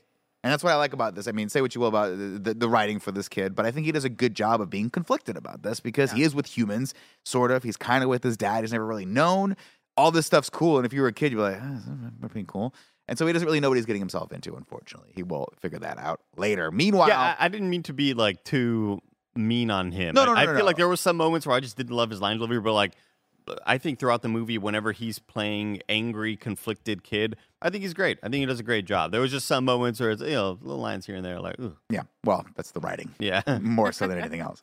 Um, the, meanwhile, the Sullys just going through sleet and snow, just like the, the United States Postal Service, Mm-hmm. just to get out to this cool island. Exactly like that. That that that that takes Quaritch about 15 minutes to get out to, but they're riding their dragons out there all these for five days straight. amazing. yeah, they land incredible. And they meet with the leader of this cool tribe, whose name I forgot. The but his but the actor's even- name. But before they leave, though, when they're like back in their home base in their little home, and they're kind of debating on whether to leave or not, there's just like a floating rock in their little like chill spot. And I was like, man, that, that looks so good. like all of this looks amazing, Push the dude. rock. And, and anytime that they were in these sort of uh, softer moments where they use like real like good mood lighting, and Mm-hmm. maybe it isn't outside or anything super drastic with action. Like there's nothing crazy happening when it's just two Navi talking to each other in a sort of dimly lit area with like a nice kind of rim light. Dude. It's the most impressive shit I've ever seen. And, and I love that James Cameron's like, all right, fuck it. Here, the eclipse works a little different. How does it work? It just makes everything look dope as Yeah, shit. yeah. Constantly. And Andy turned to me and he was like, "Hey, what, did I miss the significance of the eclipse? Like, what happens?" And I was like, "Oh, it's pitch black now. it just black. makes the animals Vin come out and Diesel start comes killing out. everyone." Um, can we talk about Zoe Saldana for a second? Absolutely. can. Always. I I don't know if I, I haven't talked to any of you guys about this. You hate I her? thought she was terrible. oh, really? I Really? liked her. Oh. Because liked. I feel like they didn't give her really any like in except for the last like kind of part where she goes she gets really cool. All she does in this movie is cry, and I feel like they don't really give her like anything to do other than cry. Yeah, the John Boyega sort of like just yelling and crying and stuff. Yeah. But I did like all of the moments where she is like I, I think some of my favorite moments in the movie are her being the protective mother and wife. And like, don't stand down to these fucking guys, Jake Sully. Like and, and he's like, No, come on, we we're in their place. We can't like be this way. I love those moments where it's just husband and wife and husband and wife kind of dealing having to deal with each other. I loved every single one of those moments. I just wish that they doubled down on on the humor a bit more because there were some moments in this movie that you're supposed to maybe laugh at, and I was like, oh, that didn't really hit for me. But I, I thought she was great. I do th- I do see what you're saying though, but I I think it maybe exacerbated a bit because we just saw her crying over her homeland in part one last week, and then we're seeing that a lot this here again. Yeah. Well, also let's be honest, like Jake Sully and and Neytiri, like they're not the main characters. It's the Yeah. kids that we're really focusing on. I think a lot of the focus of that and a lot of the emotional journey we're on is with them, and so she's just sort of reacting to that, unfortunately. And like to, to be honest, the Jake Sully character for me is not is kind of one dimensional as well. Yeah. So I think I was way more interested in the dynamic of the brothers, obviously, because I have an older brother who we all know. Uh, and then the Grace character I thought was the most fascinating aspect of this whole thing, which Oh, yeah. of course Avatar 3 is going to be probably all about that. And like them figuring out that she can control the world and be like, we got to grab her next or whatever, take her to the blue machine, pull some images out of that, or green machine rather. and Um, the way of the Fire Nation attacks, everything changed that. and then they're like, we got to go hang out with the horse people now. And it's like, hi, I'm a horse guy. Played I by love all the animals, man. All the Pokemonization of it all. It's like this is so. So let's cool. like, every movie just introduce a new thing for us to like put my little hair penis in. You know? Yeah, you gotta you gotta just connect, right? Yeah. Um, when you just see those animals, like, oh fuck, that's a thick hair penis. they always they do have sort of like a it's a, it's a painful Guys, reaction. let's, not, let's not talk about it. Let's, let's just move know? past it. And their eyes until go back get in their us head the where like, that canon name. perfect blend of pain they're and out. Pleasure. Oh, I hate this. Anyhow, they head out to the sea people and they meet with the king, who's played by Cliff Curtis. And if you don't know Cliff Curtis, he's an awesome actor. He was in Fear the Walking Dead, and then the first time I saw him, he was the head of the gang in Training Day. Wait. he was fucking terrifying. Is he the cool dude in Fear the Walking Dead? Like from season one at least? I think so. What did you say his name was? Cliff? Cliff, Cliff Curtis. Cliff Curtis. You'll know him when you see him. He's been in a ton of stuff. Nah, Great. nah, not who I'm thinking about. Oh, yeah. Oh, he's the main char- the main dad. He was the main guy in season one. Okay, okay, cool. Uh, uh, his wife, I Oh, believe, is like him. yeah, he's awesome. There was I think he something was in a about the, movie, the, the wife that I, I just I really wanted to paint her like one of my French. You got to paint her like a French girl. Yeah. Yeah. Listen, I'll tell you right now, paint her like a French girl. Yeah, Kate I'm gonna do Winslet. it. well, I love Kate motherfucking Winslet, which I didn't know until we saw the credits, and I was like, "Who's Kate Winslet?" And then I was like, we were looking it up, and I was like, "Oh my god, it was Yeah. like the pregnant mom." Like, Yeah. that's wild. Yeah, the whole time I I knew that obviously she played a main role because there was a maybe a morning show we did where we talked about sort of like little news coming out of the making of Avatar. in And 2015. yeah, or maybe it was like I don't know a stream or something like that. But we had read that she was able to hold her breath for over five minutes. yeah. Wait, Kate Winslet? Kate was? Winslet It's cool. in these like because they were filming underwater and like she was the one who was able to hold her breath for over five minutes and uh, that like it made the news and for a reason because that's incredible. that's that's like some Do you- Navy SEAL shit, right? yeah. Do you think James Cameron was like training her during Titanic of like, listen, in like 20 years we're gonna make another movie, and you just really need Gonna to be like worth hone it. this Yeah. skill? No, he really likes to let his actors drown a little. Yeah, it was a brutal shoot, Titanic. I'm sure Kate Winslet was like, "I'll work Oh no, with I was you in joking about the abyss. two decades." Oh yeah, well, that was his that nearly was true as killing well. what's his face. Uh, fun fact: I don't know if you guys you didn't bring it up though. The voice of the whale, Leonardo DiCaprio. Oh. Yeah. Oh. No, Wow. I'm kidding. Gee, I thought it was real. what? yeah. yeah, they got him back for the Billy Zane's in there. somewhere. I have a child. Uh, anyway, uh, Can they you go, out, imagine if he would have been the one that was Spider's dad? they go out to the sea people, and they're like, "We need, we need refuge. We're, we're, we're asking for that." And he's like, "All right, man, but you guys are you gonna bring this war to us?" And they're like, "Nah, no way." And he's like, oh, "I think you will. In about forty-five minutes, you're gonna bring that war to our doorstep." But the bigger concern, of course, is that they're not sea people; they're forest people, and they don't know shit about the sea. They can't swim. They don't have the cool dolphin or uh, the cool flipper tails. They don't have the webbed hands. They're just totally going to be. they're- They have to figure this out. To which Jake Sully's like, "Listen, we're gonna have to work hard. You guys are gonna have to figure this out. We'll keep up. Don't worry." And we get the training montage of all the kids yeah. not being able to hold their breath, except Grace, who's just always in touch with everything around her. And we learn subtly and slowly that she actually can sort of convene with all of these things in a very, very different way than any of the other Navi, which I think is, in my opinion, the coolest part of this whole movie. That thread for me was I was absolutely fascinated by that. Not the least of which because Sigourney Weaver's fucking rad. Um, of course, the other kids having some difficulty figuring each other out. They get in fights all the time. To which Jake's always like, "Dude, they're gonna kick us out. We have nowhere else to go. We got to live with those fucking horse people, and I don't want to live with those people. Yeah. They suck. The mountain people suck. Um, Aren't so they you got to the make mountain nice. people? What's that? Aren't they the They're mountain forest people? people. Oh, They're they're forest forest people. people. Well, they're also floating mountain people. I'm making shit up, Joey. I don't, know how many, I don't know how many other tribes there are. I assume there's mountain people. I assume there's some skiers. Yeah. The ones that are like their In the feet are super Icelands. long. Like ah, People in ah, ah. slopes. Um, of course, uh, the family's all trying to figure this out. They eventually fall in love with the ocean, as do we, because we're seeing all this incredible imagery. I just picture like Navi with giant like ski like feet. Yeah. it's just, like really inconvenient to walk around. It's Like summertime just sucks for them. I, I think this is like an incredibly special sequence that we sit in for a long time, like we've talked about, where uh, in the last couple of years, we've seen underwater used a fair amount of times in movies, like most recently with Wakanda Forever. We saw Aquaman a couple years ago. Very different takes on what underwater kingdoms can look like and just underwater in general. I really appreciated this movie's use of, like Andy was saying earlier, it's not underwater Atlantis type stuff. It's more just like just a little bit underwater and then like above the water as well and like playing with that. And the the banshee designs or whatever they're called in this uh the the whatever the variant of them here um where they like use their tails in the water it's like just such cool choices that like just make it all feel a lot more real. And I, uh, something i was talking about with g on the drive home is like th- this movie to me is one of those ones where i the moment you try to outthink the movie like you're gonna lose and you're not gonna enjoy it. You Right. kind of just need to like just just understand that a lot of the stuff is one dimensional, but those one dimensions add up to emotion and add up to it kind of all working. And I think that these bits here of the kids learning the water instead of it being Jake necessarily, but also dealing with each other, dealing with the other kids, like all of it, it feels very authentic and to me feels like really good storytelling. Really basic, really simple, but really effective storytelling. Uh, the parts where they were walking around in their canopies when they just arrived there and they're kind of yeah the kids are like yeah the it, it's kind of like a bouncing almost like hammock type material Mhm. and then the little banshees are kind of like popping out of the water like mark that as like number two out of 45 where i'm going like god damn dude this is unbelievably good looking uh, of course, this all leads to a point where Grace is looking at some some some sand, and they're like, "Ah, "This girl's, Girl's weird fucking shit." weird. so they so they Big rightfully Harry like Potter, Luna Lovegood vibe. yeah, uh, not rightfully, but they they pick on her, unfortunately. And uh, the older brothers step up and just start knocking people around, and they get into a fight.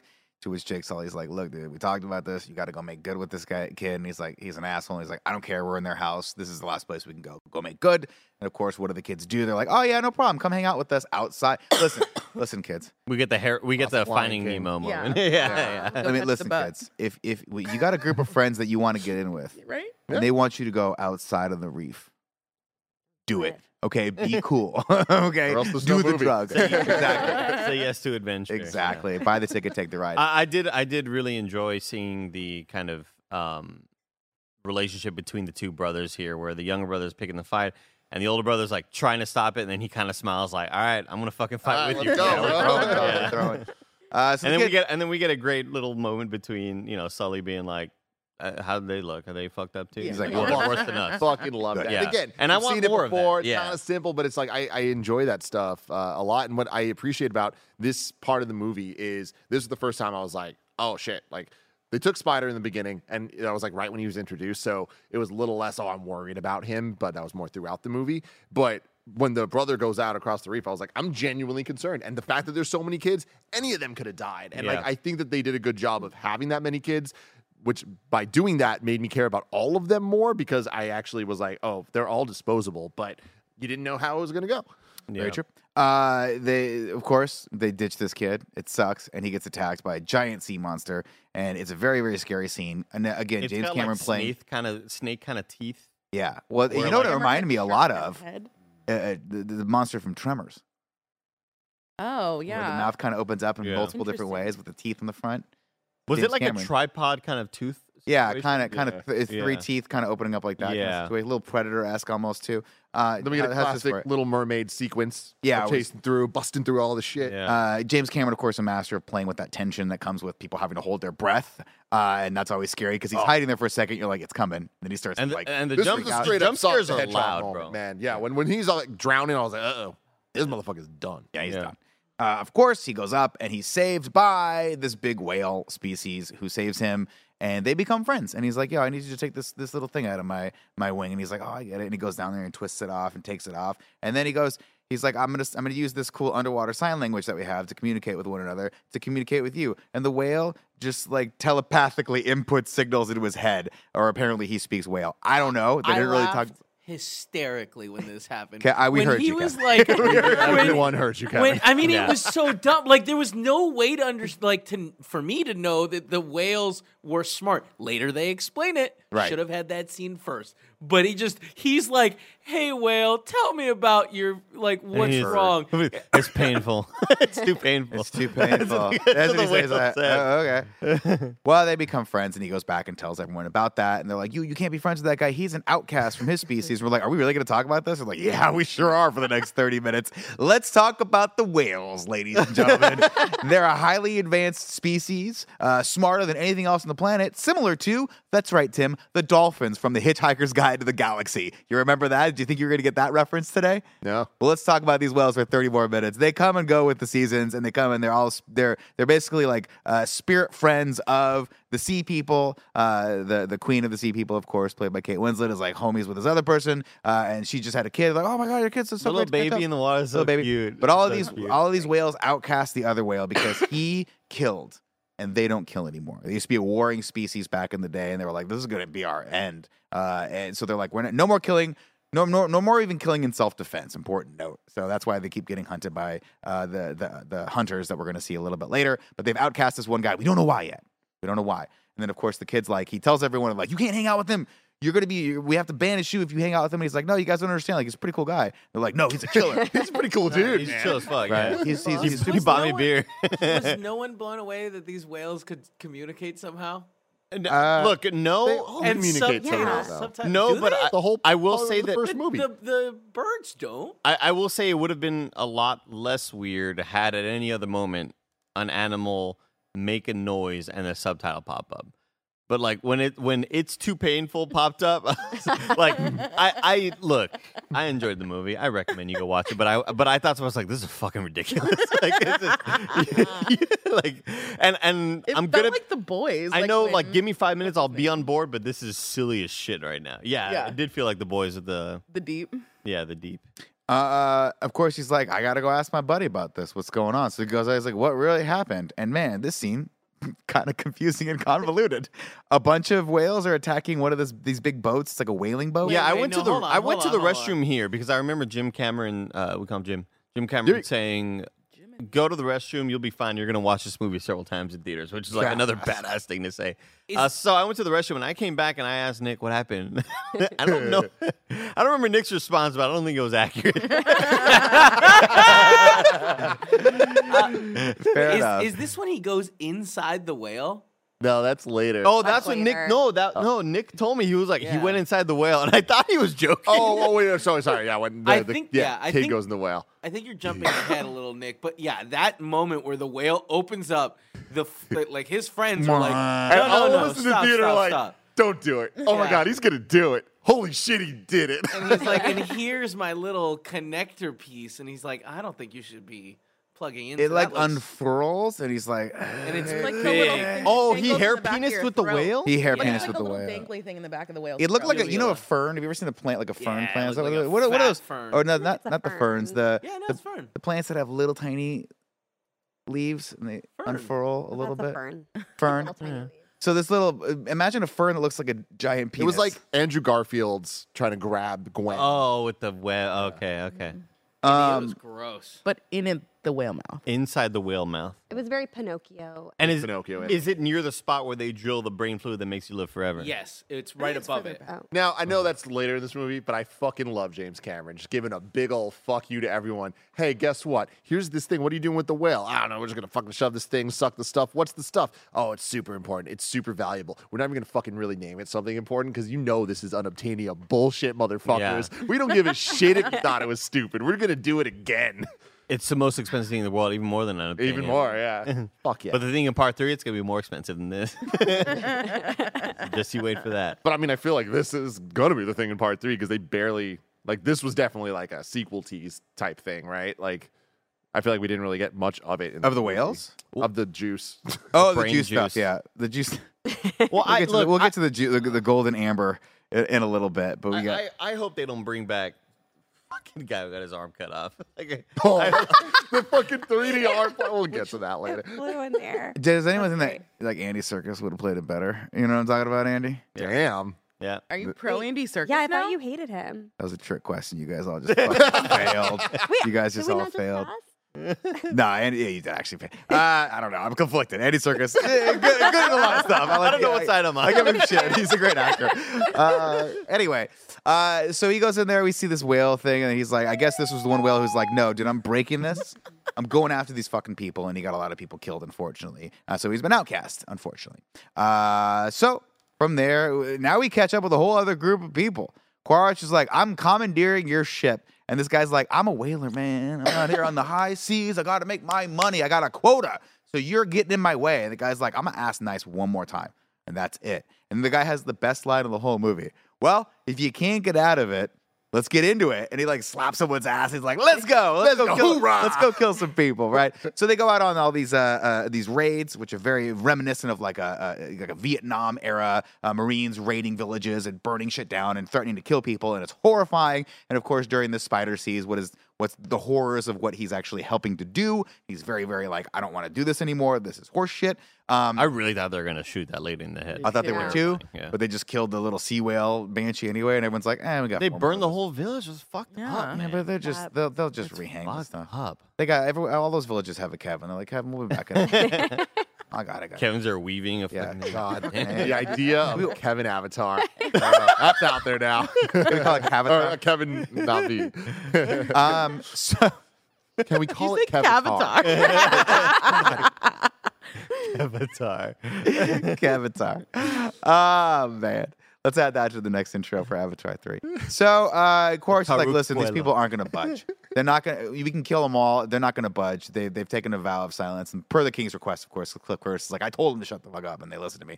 And so he's like, we got to do something bigger to, to, to pull these people out. And that's when they go to the whalers and they're like, we're going to, we got to kill some stuff. And they have this horrifying scene where they track this mother whale down with her cow, uh, or It's calf rather. awful. And it's awful. And they kill this thing and he goes and and they go inside they drag it on and, and, they go inside of it and he's like here's what we kill him for and they drill a little hole into its upper palate and pull down a little vial of juice that's worth 80 million dollars which you have to imagine for inflation in the year whenever this is it's only like i don't know a million dollars now you know i don't know how inflation works but apparently it's 80 million Yeah, dollars I still thought they were of gonna go with a bigger number value. I thought it was gonna be worth like a billion, right? This Yeah. was- because apparently, just so everyone knows, this world of Pandora is rich in two resources: unobtainium, Mhm. which which we we just unabashedly stole from the core. The classic Aaron 2003 is Eckhart, The core. Hilary Swank film, forget. The Core, right? Which, among other things, I think allows shit to float, right? Isn't that what unobtainium does? Yeah. like a for In the their for their ships, Yeah. right? Uh, and two, these whales have amber juice, and this golden juice, immortality. It Hell grants yeah. immortality, Gia. That's yeah, that's valuable. I got the juice. There's a lot of stuff going on in this, a lot of double mumbo jumbo. Where I was like, we're just gonna gloss over the fact that these people can live forever now. Because I'd be like this, let's put a little bit on my gums. Let me live. Let me be the the ripe old age of 35 for the rest of my life, right? So ma- ma- a lot of questions here. Like, um, I think the the casting with these two bad guys, terrible. I love Jermaine Clement. I do too. I don't know He why was they good. Why told they make him to- American? I don't know why they said keep your American accent when the other guy was Aussie. So like I figured a guy with a New Zealand accent would have worked. Um, I Command is just so miscast in this. Bizarre. awful, Awful. All of this is just terrible. I hate these two villains. We spend way too much time with them. And if it was a minute long of them being on screen, it would have been too much time. Like they are such a waste. When he's There's being, any- they could have cast so many people that could have been good in this role and would have made me like I, I really feel like this whole part of the movie brings this movie down to like a four out of five for me because it's just so unenjoyable for me. I, I wish that it was like a Giovanni Ribisi type. Like bring back bring Sam Rockwell. Let Justin Hammer be the Oh, bad Sam guy. You know what I mean? fun. But Andy turned to me at one point. So there's a moment in this movie that I'm like, wow, that's actually bad. It's very bad. It's probably the worst thing I've ever seen in a James Cameron movie. Where the whale grabs the harpoon line and goes underneath the water and starts lassoing it because apparently they're highly evolved and when they want to fight back, they're fucking sea badasses, right? And Jermaine Clement looks over at the bad guy and goes, Who's got the harpoon now? While the thing's about to To fucking kill them. fly into the air and kill Yeah. them. Which I'm like, What? it was so it's such a tonally terrible line delivery. And then he has another one right afterward. You're like, cut it out. Cut that I out. Did, I did think it was pretty amusing. I agree with everything you're saying, but just Thank you, Gia. in one note of defense, I do think it was pretty amusing that Jermaine just had utter visible contempt for the other dude. Like I thought that was that could have been funny. Could have been cool. Yeah. Could have been awesome. Could have been its own story, right? right. It could have been like it could have been very much um that dynamic between if you're just going back to the abyss Could of have joined the scientist crew. You know? right? I mean, that's what I'm saying, right? There's potential. Cameron's great at saying like, "Hey, we're going to put these diametrically opposed people in," and then like, there's always a group of scientists who are like altruistic, trying to figure something out, and then a group of corporate people that are trying to come in and, and capitalize Wong off of it, right? You got uh, Paul Reiser from Aliens, right? You've got uh, Michael Biehn Throw from from The in there. Abyss, right? know? Why Oh, not? he would have been so fun. He would have been great. But but this was I just think one or two more characters that we just didn't need. We didn't need there to be a character there who's like, "Hey audience, just so you know, this is bad. We got it, right? We love these whales. Uh, younger kids like this is my my only friend in the world is a whale. so we love these things. We didn't need uh, it's a shockingly horrifying scene. We don't need another character there to tell us that. Well, I don't. I don't care about what the scene showed. Like it's. I think it's. I think it's fine that they show this shit. It's depressing and really, really fucked up. Um, I, I it's just more of like the characters doing it that made me care less. well, Like, it- because it dumbs down the, the the the tension of it, right? When you have a ba- when a character that's there who's supposed to be the moral compass for the audience, right? In case you didn't freaking know that killing animals is bad, he goes, "Hey, this is bad. I'm only doing this for the research." But when he's bad, you're like, "Oh, well, I don't know." They're cannon fodder, man. It was Yeah. all just like set up to have them die in a cool way, and I fucking loved it. They're they're characters that I despised on camera, and then when they died and one of them got their arm ripped off, I cheered fucking loudly. But Jared, I don't think you're supposed to despise the Jermaine Clement character. I think he's supposed to be a character that's sympathetic, right? I think he should have been like, "I'm going to be the one that smashed the controls and pushed the thing into the thing," right? Because these fucking guys suck, and I'm I'm so torn by this because it's similar to like almost the Grace, the Dr. Grace character in the beginning, where he's like, "I'm just here to do research, and this is a, a necessary evil in order to do that." And you kind of sympathize with that, but the characters. I wouldn't go that there- far. I don't know. I'd say there are some characters in movies that I'm happy get killed off because I think they're that bad. I don't want to see them anymore. And there are characters like Homelander that you love to despise. Yeah. And because they are so despicable and they have such good characterization and great screen presence. And I feel like these dudes had nothing, like no boxes were checked. You know, put in Cross from Ant Man, I feel like I would have enjoyed him more. That's Shut a up, crazy. that's a crazy. Wow, that thing is about a me. crazy Andy Yeah. Cortez take. Because hates Darren Cross and Ant-Man. man, for all the right and wrong reasons. I also take back my Vincent D'Onofrio endorsement from you, Tim, Hmm. because he was terrible in Jurassic World. He was fantastic in. Jura- He was exactly what we wanted from this in Jurassic World. I, f- I kind I of feel forgot like it. He was great. He was like he- eating it all not up. Yeah, but he can- was also so we good at loved Men him in because Black. he was like so per. He was Criminal perfectly the intent, bad guy who He just was a very cartoony Yeah. bad guy for sure. Yeah, but like, Maybe- yeah, I would have enjoyed him a lot more here for sure. Bar. Maybe I'm looking for a misremembering. cat. A pet cat. a cat. Means the world to me. Remember, Andy's like sugar in water. Mhm. I- I do It's a remember. shame that More. we've never done that. I'm blatant. I'll, I'll I'll dress Andy up as Vincent D'Onofrio right now. No What further. does that mean? I don't even know. I didn't hear what Let's I didn't hear what Joey said. I just took a jump. I just took a jump into it. not- Sorry, Joe. Not what I not. What did you say? What close. did I said say? it's a disservice that we've never done that series. Oh done that. yeah. Well, they'll do another one I'll eventually. dress up Andy like Vincent D'Onofrio right now.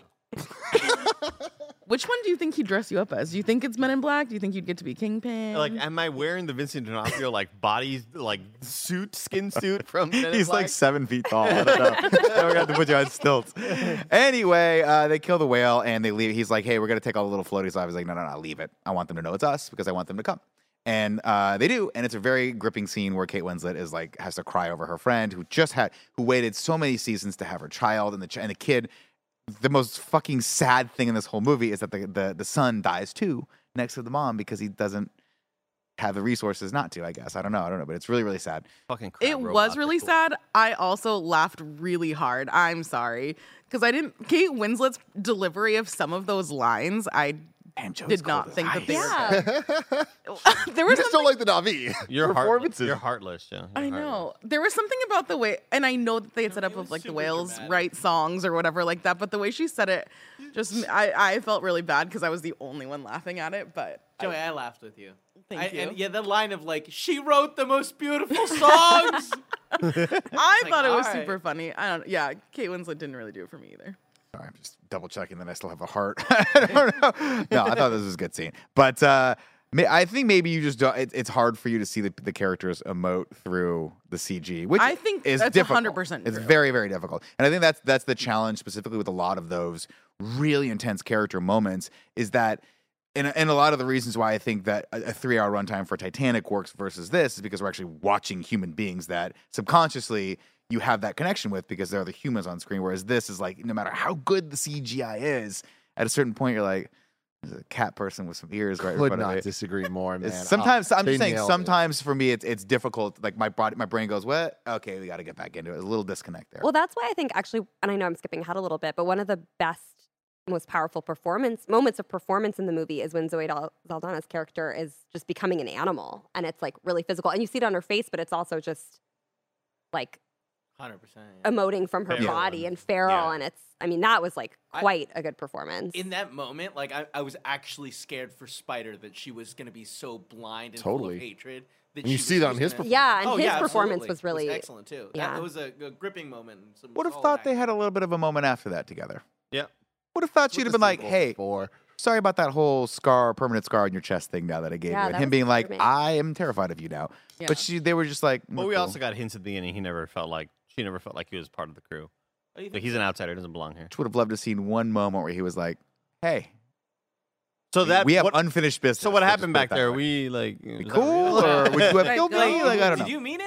And she's like, Yeah. ah, come on. But don't, you, but don't you also think that that sort of drove him even more so to save his dad in I that think so. moment because Yeah. he was being driven sort of away from the family that I- he had had up until that point. I absolutely hated the fine, like one of the like last lines of "a son for a son," and it's like, get the fuck out Oh, of that here! was like, terrible. I don't. Why? How that. could you say that? That was a terrible Father how line. Brown's could you say that? Fucking awesome. so we're not quite there yet, though. We still got about mm, an hour and 15 minutes left of this movie, uh, including what I think is going into the most interesting and stunning aspect of it, which is the war sequence where they have to assault this big ship. Uh, they get everyone together, and he's like, "Look, man, I got your kids here." Uh, I forget how he gets the kids. I think because they trap the Yeah, they like, trapped- friend outcast whale. that's Yeah. right. Um, right. Uh, they Crab track that. robots, cool as shit. They've got all the cool, crab robots, which got the arms that come in and out. We've got the little bell, the little bell-shaped uh, sea creatures that they can breathe in, and all that stuff. All that stuff's really cool. Uh, at one point, I think I really glossed over this, which is an important point. Grace uh, convenes with their underwater s- tr- tree and has a seizure because she goes in and sees her mom and like all this stuff. And you're like, whoa, she's like hella hyper powered right now. Uh, they bring her out. We have a great moment between Kate Winslet and Zoe Saldana where she's like, hey, you're the, I forget the, whatever the position was, but she's like, Dometic basically. what are you doing? And she goes, fine, clear these stupid idiots out of here. Get out of here, JB from Grandma's Boy. You're- Still in it though. just had I too love many- The whole crew is like back. It is such a bummer that the one shitty bad guy isn't back though, because he was gold. Which one, Giovanni Ribisi? Yeah, yeah, yeah, he's incredible. He's great and everything.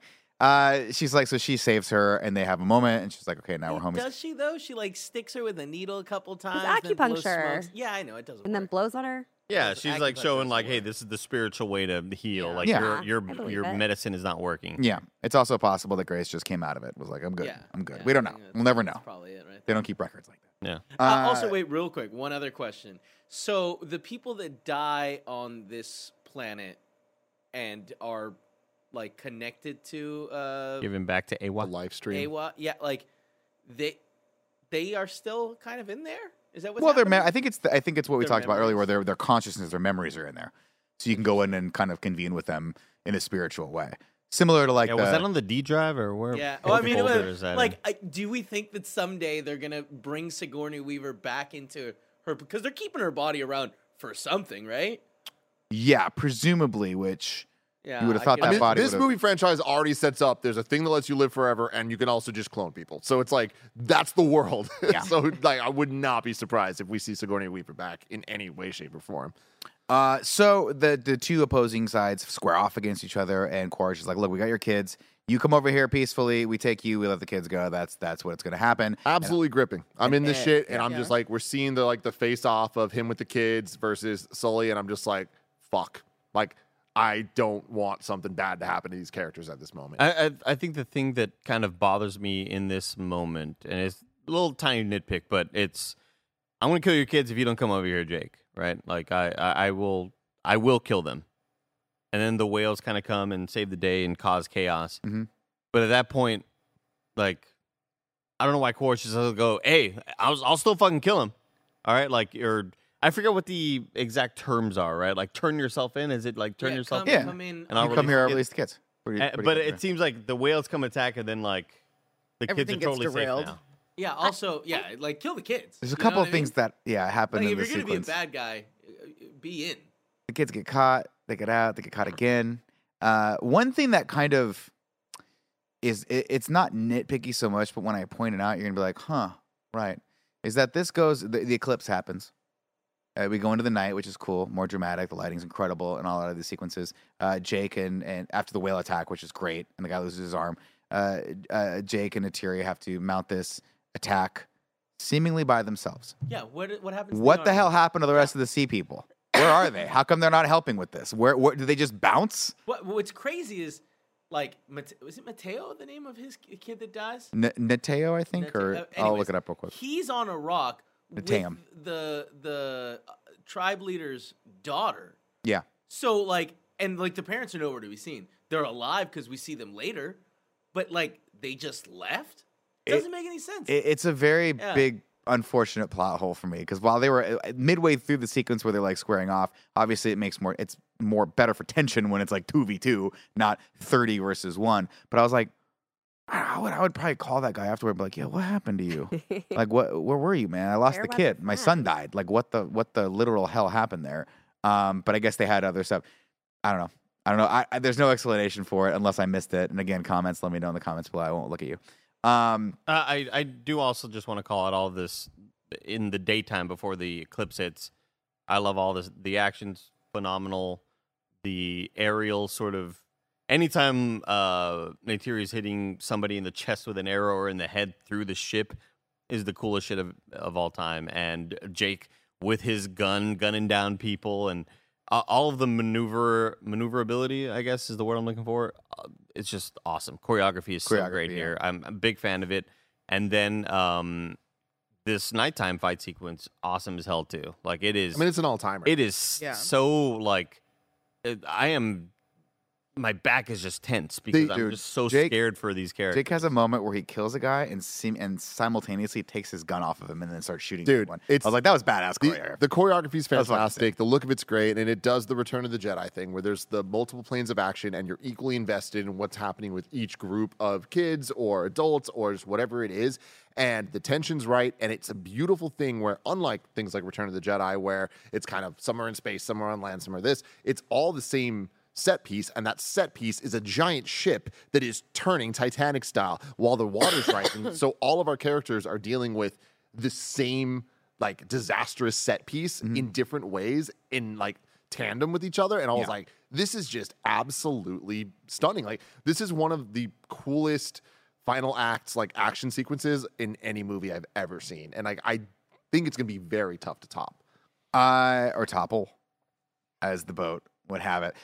So we see all that stuff. I think there was a natural point here where I was like, oh, I think the movie's gonna end here, which is where they like square off. We have the we have the kid for the kid, and they and he and he and he has that moment where she's like, I'm gonna kill your son. He's like, it's not my kid, but then she calls his bluff and he lets go.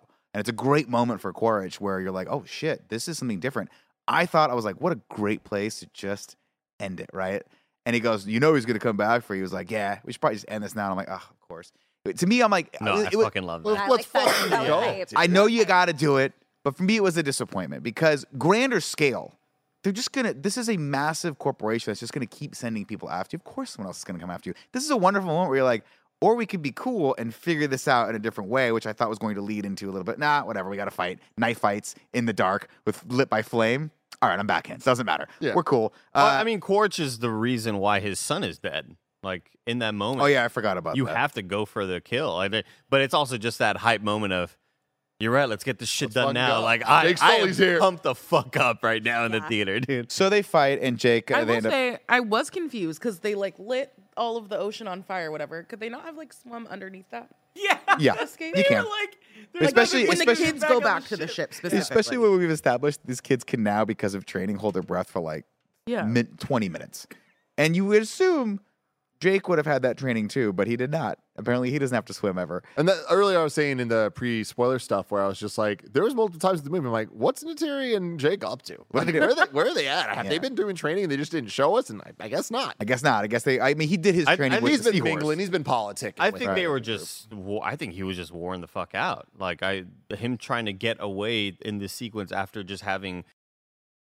One thing I wanted to bring up was I was like, they, they made such a big deal out of the breath stuff, right? I assumed I, this is gonna be a, this is gonna be a walk, so please stick with me. I know we're a bit long on this one, but there's a little movie that was made a long time ago called Navy SEALs, starring Michael Biehn, who is a James Cameron favorite, and Charlie Sheen. And in that, they talk about how badass. Mr. Bean's brother?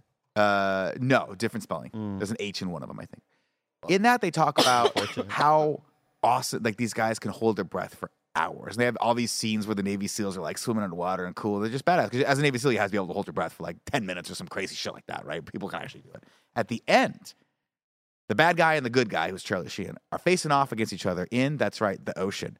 And Charlie Sheen grabs him and pulls him down because he knows he can hold his breath longer than the other guy because he's trained to be a Navy SEAL. And the guy escapes, goes up for breath one time. Charlie Sheen grabs him and pulls him down again. Another time, pulls him down again until finally he holds him down so long after three breaths that the guy just goes boom and drowns to death in front of Charlie Sheen, lets him go, swims up like a boss.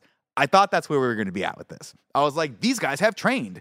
This other guy hasn't trained. I just thought he was going to drag him down and like outbreathe him, but instead he throws a full-on rear naked choke with hooks in and just chokes his ass underneath the water, which I'm also okay with. I'm Yeah, I thought you were gonna like that Yeah. one. Yeah, I'm okay with too. But then his body's down there for what? 10, 10 minutes? And his son is like, "Ah, I guess I'll bring him up. And like, I know that he Which was must still, have taken another 20 minutes, 10 minutes. He was still like, his little leg was still kicking. Also, shout outs to those masks being for just making oxygen Hours.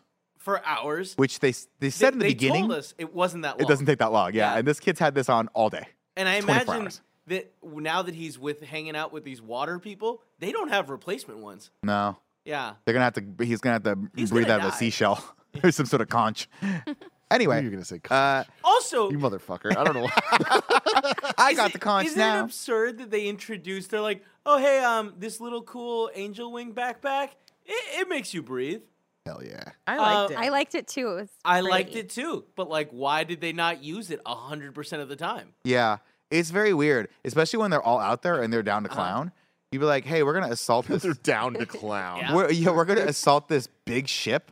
It might be actually pretty beneficial if, If we we came just- from below Yep, and the had these cool things, like these cool like uh, breathing apparatuses that are these cool jellyfish. Or, hey, my mom and my sister are both trapped in this big thing. Bring two. Yeah. I Bring got three. special powers. I got special. Bring a water third one, right? But Grace has special water power. I assume she was gonna be like, Yeah, like, like Professor X, like, like, hey, these three little things swim in there and attach yourself to my sister, and my mom, and save them, so I don't have to go in there. But instead, we get another cool scene. It's fine. You need They're consent saved. for the hairpiece. Uh, the younger kids, like, you got to trust me, Dad. I, I know how to breathe, even though you don't. You're saved. They all come out. The, the older kid died somewhere in between there. I forgot how that kid died, but he died. got shot as they He, were he trying got to- shot as they were Bleed him trying to escape for the third time. Well, they were trying to get Spider, which they had already left, but they're like, no, no, no. Now we don't leave people. This We don't time. leave you behind. Yeah. But then Uh, they are on the rock and they're hugging each other, and none of them ask about Spider. They don't really care about And Spider. then we I'm gonna be to- honest with you guys. And then we they don't care to about Spider. Spider. well, yeah, they're Well, like, specifically, the mom doesn't. I think that's the Yeah. point of this kind He of like, doesn't should care. we get him? Should we not get him? Whole dynamic going on. Uh, Spider, I think, has a great moment though where he does choose to save his dad, and that's I thought that was pretty poignant. it's incredible. Like that. Uh, I think the whole spider bit is just. It's I think Minnie Grace cares about Spider. Yeah. Yeah. She, she wouldn't for let sure. it go. well because she feels like an outcast as well because she's also not a part of the family, right? She's an adopted part of the family as well. So I think they have that bond and that kindred. And then he's like, "Come with me, son," and he's like, uh, so uh, he goes off. Quaritch lives. Uh, they give uh, the older kid a Viking funeral with some roses, and they send him off, and he gets re-engulfed back into the uh, the, the, the world. Uh, Jake has a moment where he convenes again. Once remembers that moment where they fished together, and then Beautiful. Neytiri's there as well. She's crying, and you have to imagine Yeah. you can't do that too much, or you get lost in it. Similar to like the mirror in Harry Potter, where they're like Inception. people. What was it that Dumbledore said? Like uh, greater people than you have lost their mind Yeah. staring into this mirror. Like I'd be like, once a year we can go talk to the kid, but after that we got to live our life. I feel like it's gonna go almost like being an avatar. He's like, I don't know what the real life is anymore. Now I'm Exactly. like, I'm just stuck in this mirror world talking to my son. This moment is beautiful. I thought it was um, impeccably acted, and I, it's bringing on the waterworks, man. Uh, and then This is a crying moment Whatever. for you, Gia. It actually Waterworks. wasn't. I had two crying moments when the son died, sobbed very hard, and then when they all got back together on the family and they were like on the Titanic door thing and they're all coming together and they're like Sully stick together, but Yeah. then there was a Spider. missing Sully who had died. That that really got Mm, me, mm, where it was like a missing puzzle piece, which is sort of why I thought it worked to have so many disposable kids. um, and then Jake is like, been through a lot together, so they stick together. But the one thing I learned is the thing that I should have, that Nick knew 20 minutes into this movie. You can't run from the sky people because we already knew that from Avatar 1. That's right, Gia. You passed the test. And he goes like this, and now we got to take the fight to them. Eyes open. You're like, oh. And then it goes, Avatar. making our stand The right shape here. of water, which I always, I'm like, ah, or whatever. It's the way of water. Way of water. right? it's always it's always a, a little bit of a risk ending the movie with the title. It's like it's kind of pretentious. We're like, I know. I fucking love They're like- it, dude. they're James like, okay. Cameron, you deserved this It one, okay? Ah, it's James Cameron, so of course he does. And the movie was incredible. And that is the plot of Avatar: Shape of Water by Guillermo del Toro. No post credit scene, but we do get uh, the beautiful just uh, credits on main or whatever with the Weeknd song playing. Which I jury's out. I, I don't want to No, say I hate it, but I it's bad. love it. The song's fine. It's the use of the song where you're like, why? Why do we? This whole movie was such an enclosed experience that bringing a pop song into it seems so It was fucking out. orchestral. There's a lot of elements. It felt like it was All of the auto tune, I felt like made sense with the music that we got throughout the movie. I Love guess. the visuals of this. Seeing uh, the the like water area, like all of it, like seeing the whales and everything. I thought they did a really good job of being like, yeah, here's your, here's the little victory lap of how dope this fucking movie looked. Have fun. But yeah, no post credits, which didn't need because like they were the post credit teases were like embedded throughout this movie Right. entirely. I just need like a two-hour B-roll shot of like in 3D existing underwater. That shit, it just all the sea creatures they created looked amazing. Oh, it was incredible. You know what it reminded me a lot of is like is I think Tim talked about it, but it was like that that that 4K or 8K footage you see when you walk into a Best Buy of like David Attenborough yeah, being like, yeah. was it you, Andy? He tried though. He knew he knew he was. that was fucking three hours and eight soundboards ago, man. Give me a break, for Christ's sake. We've been, we've been at it for a while. Plus, I saw a three and a half hour movie, and Andy gets eight quarters of the way through his popcorn, and he goes, "You want some of this?" And I look at it, and it's like three kernels. To which I went like this, and I just wiped my finger around the. But how does he had that affect you getting this wrong?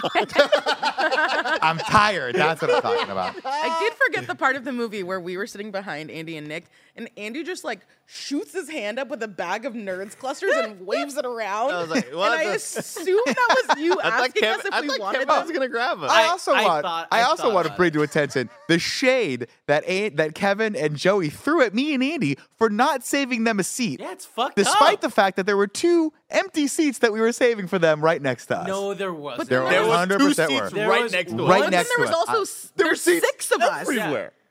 But there's six of us. Yeah, No, no, but no. Why not didn't we Here's all what happened. together? Because Andy s- didn't save all six of us seats. He just sat down in the middle and people sat around him. Hey, it's a screener. There was plenty of seats. But Joey and, and Kevin come in and they go like this. Ah, they didn't even save us seats. And then Joey goes, and I hear Joey whisper, do you want to sit in this row? And Kevin goes, no, I don't want to sit in that fucking row. I'm going to sit one row up. That's where the better sound is. So they sit up there, and then as they sit down, they're like, didn't even save us seats. And, Yeah. then, Shit and friends. meanwhile, they Well, were sitting right behind right the two us. empty seats Yes. that are next to us. right behind the two empty seats. Andy, Listen, if Andy. we're not all gonna sit together, then we have to s- we have Best to be apart. best That's how Well, it works. because uh, like eh, here's the thing: you go to these screeners, and there's always like several people going alone, right? So there's Yeah, they're one dude journalists. right in the middle, the row above that, one dude right in the middle. I'm like, man, the, the, all the middle perfect spots are Taken. taken. Middle dudes. I'm gonna sit kind of next to this dude, but this seat next to me has like butter on the chair. Hopefully, Nick cleans that when he comes, and he sure did. I did. Great job. and I yeah. cleaned it because I was like, if I sit here, then we'll have the two empty seats over there because I am a great friend slash Yeah. coworker. And I scrubbed that thing too, to Yeah. the point where the guy next to me was like, you gotta stop doing that, man. That's fucking weird. Like, no. Remember the guy was like, you gotta give me the side eye. Like, what the fuck is this guy doing? anyway, that is Avatar, That is the way of water. So Real Andy, let's get to it. Ragu bagu. Oh, we're doing that. Oh wow. Oh yeah. Hold, hold on one sec. One sec. Here we go. Oh fuck. Are we doing the thing we do in every show? I don't know. Hold on. Wig it out with fucking Andy. Hold on. Hold on. Oh, um, wrong button. Wrong button. One sec. I'm not getting any sound, Kevin. Joey Siggett, I'm not getting any sound. dun Ragu. Bagu. Bagu. What's up, everybody? Welcome back to Rad Guys Oh, Talk did the Bad pedo Guys die? 4 Avatar in Review. That's right. Top on the list, Quaritch and Number Giovanni Ribisi. Yeah, yeah. Where do we want to put Quaritch? And I'm Edie Falco. Or do we put the guy missing an arm and bad Jemaine And They Jemaine bring Clement, it down. they definitely They, bring it. this is too. Yeah. I also just don't. Th- well, I don't know. Here's my argument for it. Quaritch, much more well-rounded character in this, deeper, has conflict, shows that conflict well. We feel it when he lets his son go. I was like, oh fuck, I didn't know he was gonna do that. I think that's kind of cool. I think it's kind of cool as well. I well. don't think it's enough. I don't think it's definitely enough. not. Like, but- I, I don't think that the other elements drag it down enough for me, but I think comparing Stephen Lang in the first movie, who is just a bad guy, to this where they try to make him sympathetic, and I think he's an okay sympathetic bad guy. I don't think he's like Thanos. I don't think he's Killmonger. I don't think he's like that. So it's like I, I'd go number one over two. Joey. I think it's number two, fairly easily. This one is less good. Number two. There it is. There All we right. Go. Yeah. Welcome back to Bagu Bagu, guys. Thank you. Thank if you you're just much. joining us, we just ranked the Avatar 2 at number two for the bad guys in the series. And there you go. There we go. Now it's time to rank Avatar, The Way of Water.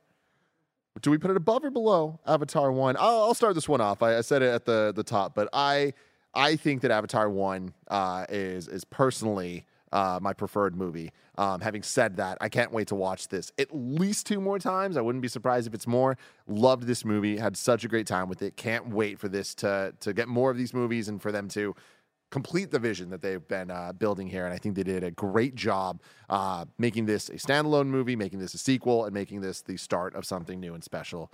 Um, could not recommend it higher as a theatrical experience. So I would vote number one. This one's tough for me. I think I enjoy part one more just because I think its story is a little bit better told, and um, I feel like there isn't a whole lot of fat to be cut on part one, but I think I enjoyed Jake Sully more here in part two, and I enjoy the visuals a lot more. Obviously, um, that just comes with better technology, but goddamn, this is just like an experience I will never forget. Um, I would put this above part one.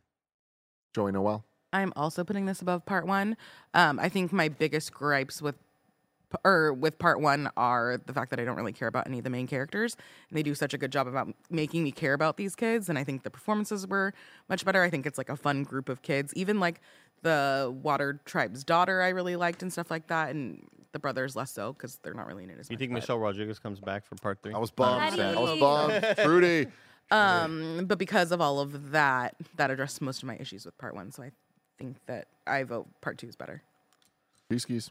Same. Yeah, part two is better. It's hard because it's just such a spectacle that it's hard to bring myself back a decade and be in, you know, 10 year younger shoes watching part one. But this was just so impressive. Like, I'm so impressed. And definitely having watched them back to back, this one, I was more captivated and, and more impressed. Uh, real quick, I will say, speaking of the spectacle, uh, this movie's a fucking spectacle. But there was no moment in this one that made me go, "Oh fuck!" The way that the opening long shot of the first one did, where you like Mm-hmm. Where he's coming out of cryo sleep. cryo sleep, Yep. and seeing the little like uh, jellyfish thing like come, like those moments in the first one were like. I am in another world right now. Um, and the gathering of the clans moment, I, I don't think this movie has any moment that hype and that cool. But Nick, what about you? Uh, I would disagree with all of you, unfortunately. I think this movie is a great spectacle, but it's unfortunately more for me like a great tech demo than it is a good piece of storytelling. I think Avatar One did it better. I think there there there are way too many uh, too many elements in this, including the, the amber goo that we're all after, and the, the the face off between literally the same two characters we had in the other movie. It just feels like we're we're rehashing and reusing a lot of plot elements that, unfortunately, given the movie's three hour and twelve minute runtime, just bogs the thing down. And I got bored halfway through it. Whereas I I think the spectac- the spectacleness of it is fantastic, and I do stand by the fact that everyone should go out and see this. It's incredible, but it, I left with the same feeling of that was a cool piece of technology that I just watched for two hours that I did with the first Avatar. I remember leaving the first Avatar being like, that was really uh, that's awesome, right? I saw a lot of cool, really 3D. Never want to watch it again. And I bet if I watch that in 1080p on my TV screen, it's going to be a lesser of an experience. And I, I bet this is going to be a lesser of an experience too when I go back and watch it a year from now or two years from now when Avatar 3 comes out. So I would put this at number two. I, I would have been. I, I wish I didn't hear or read any reviews going into it because it. I really got the uh, idea that this movie has all of the tech and amazing sort of blockbuster, high budget movie stuff that Part One had back in the day, but with a lot more substance to the story. And I was just pretty let down by a lot of the storytelling uh, in this movie. So I would, if I had not read any reviews, I would have gone in thinking we're gonna get the same shallow story, and I probably would have liked the movie a lot more for it. That being said, I still gave it a four out of five. It's like I think you have to see this in a theater. Like if you have two functional eyes, maybe one, no 3D, maybe Mm, two, mm, two functional eyes. yeah. Amazing movie. That's it. The reviews are out, everybody. Uh, but the ranking here uh, goes me and Nick say Avatar 1 is better than 2, but everyone else says Avatar 2 is better than 1. And therefore, Avatar, The Way of Water, is number 1, and Avatar is number 2. We will return in two years for Avatar 3. Um, I forget there was like a leaked name that they were going for, but I don't remember what it is anymore. Let us know in the comments below uh, what you think Avatar Three should be called. Brain- you- Nick, do you have a suggestion? Yellow brain. Oh, I was going to say, what, what time should we come back in two years? Do, I- oh, Same time? Same time. Noon? Yeah. Yeah. Exactly. cool. Noon. You Same guys day, same time. it? Put on the calendar. Perfect. Fantastic. me. Love I might to be hear busy that. that day. Let us know in the comments what you think of Avatar: The Way of Water. And remember, we're going to be taking the next two weeks off for the holidays, so we will return in January 2023. The plan right now is for Knives Out 1 and 2 to be the first in reviews back. That might change. Stay tuned to twitter.com slash kind of funny vids for more up to date information. But until next time, we see you. We see you. See you.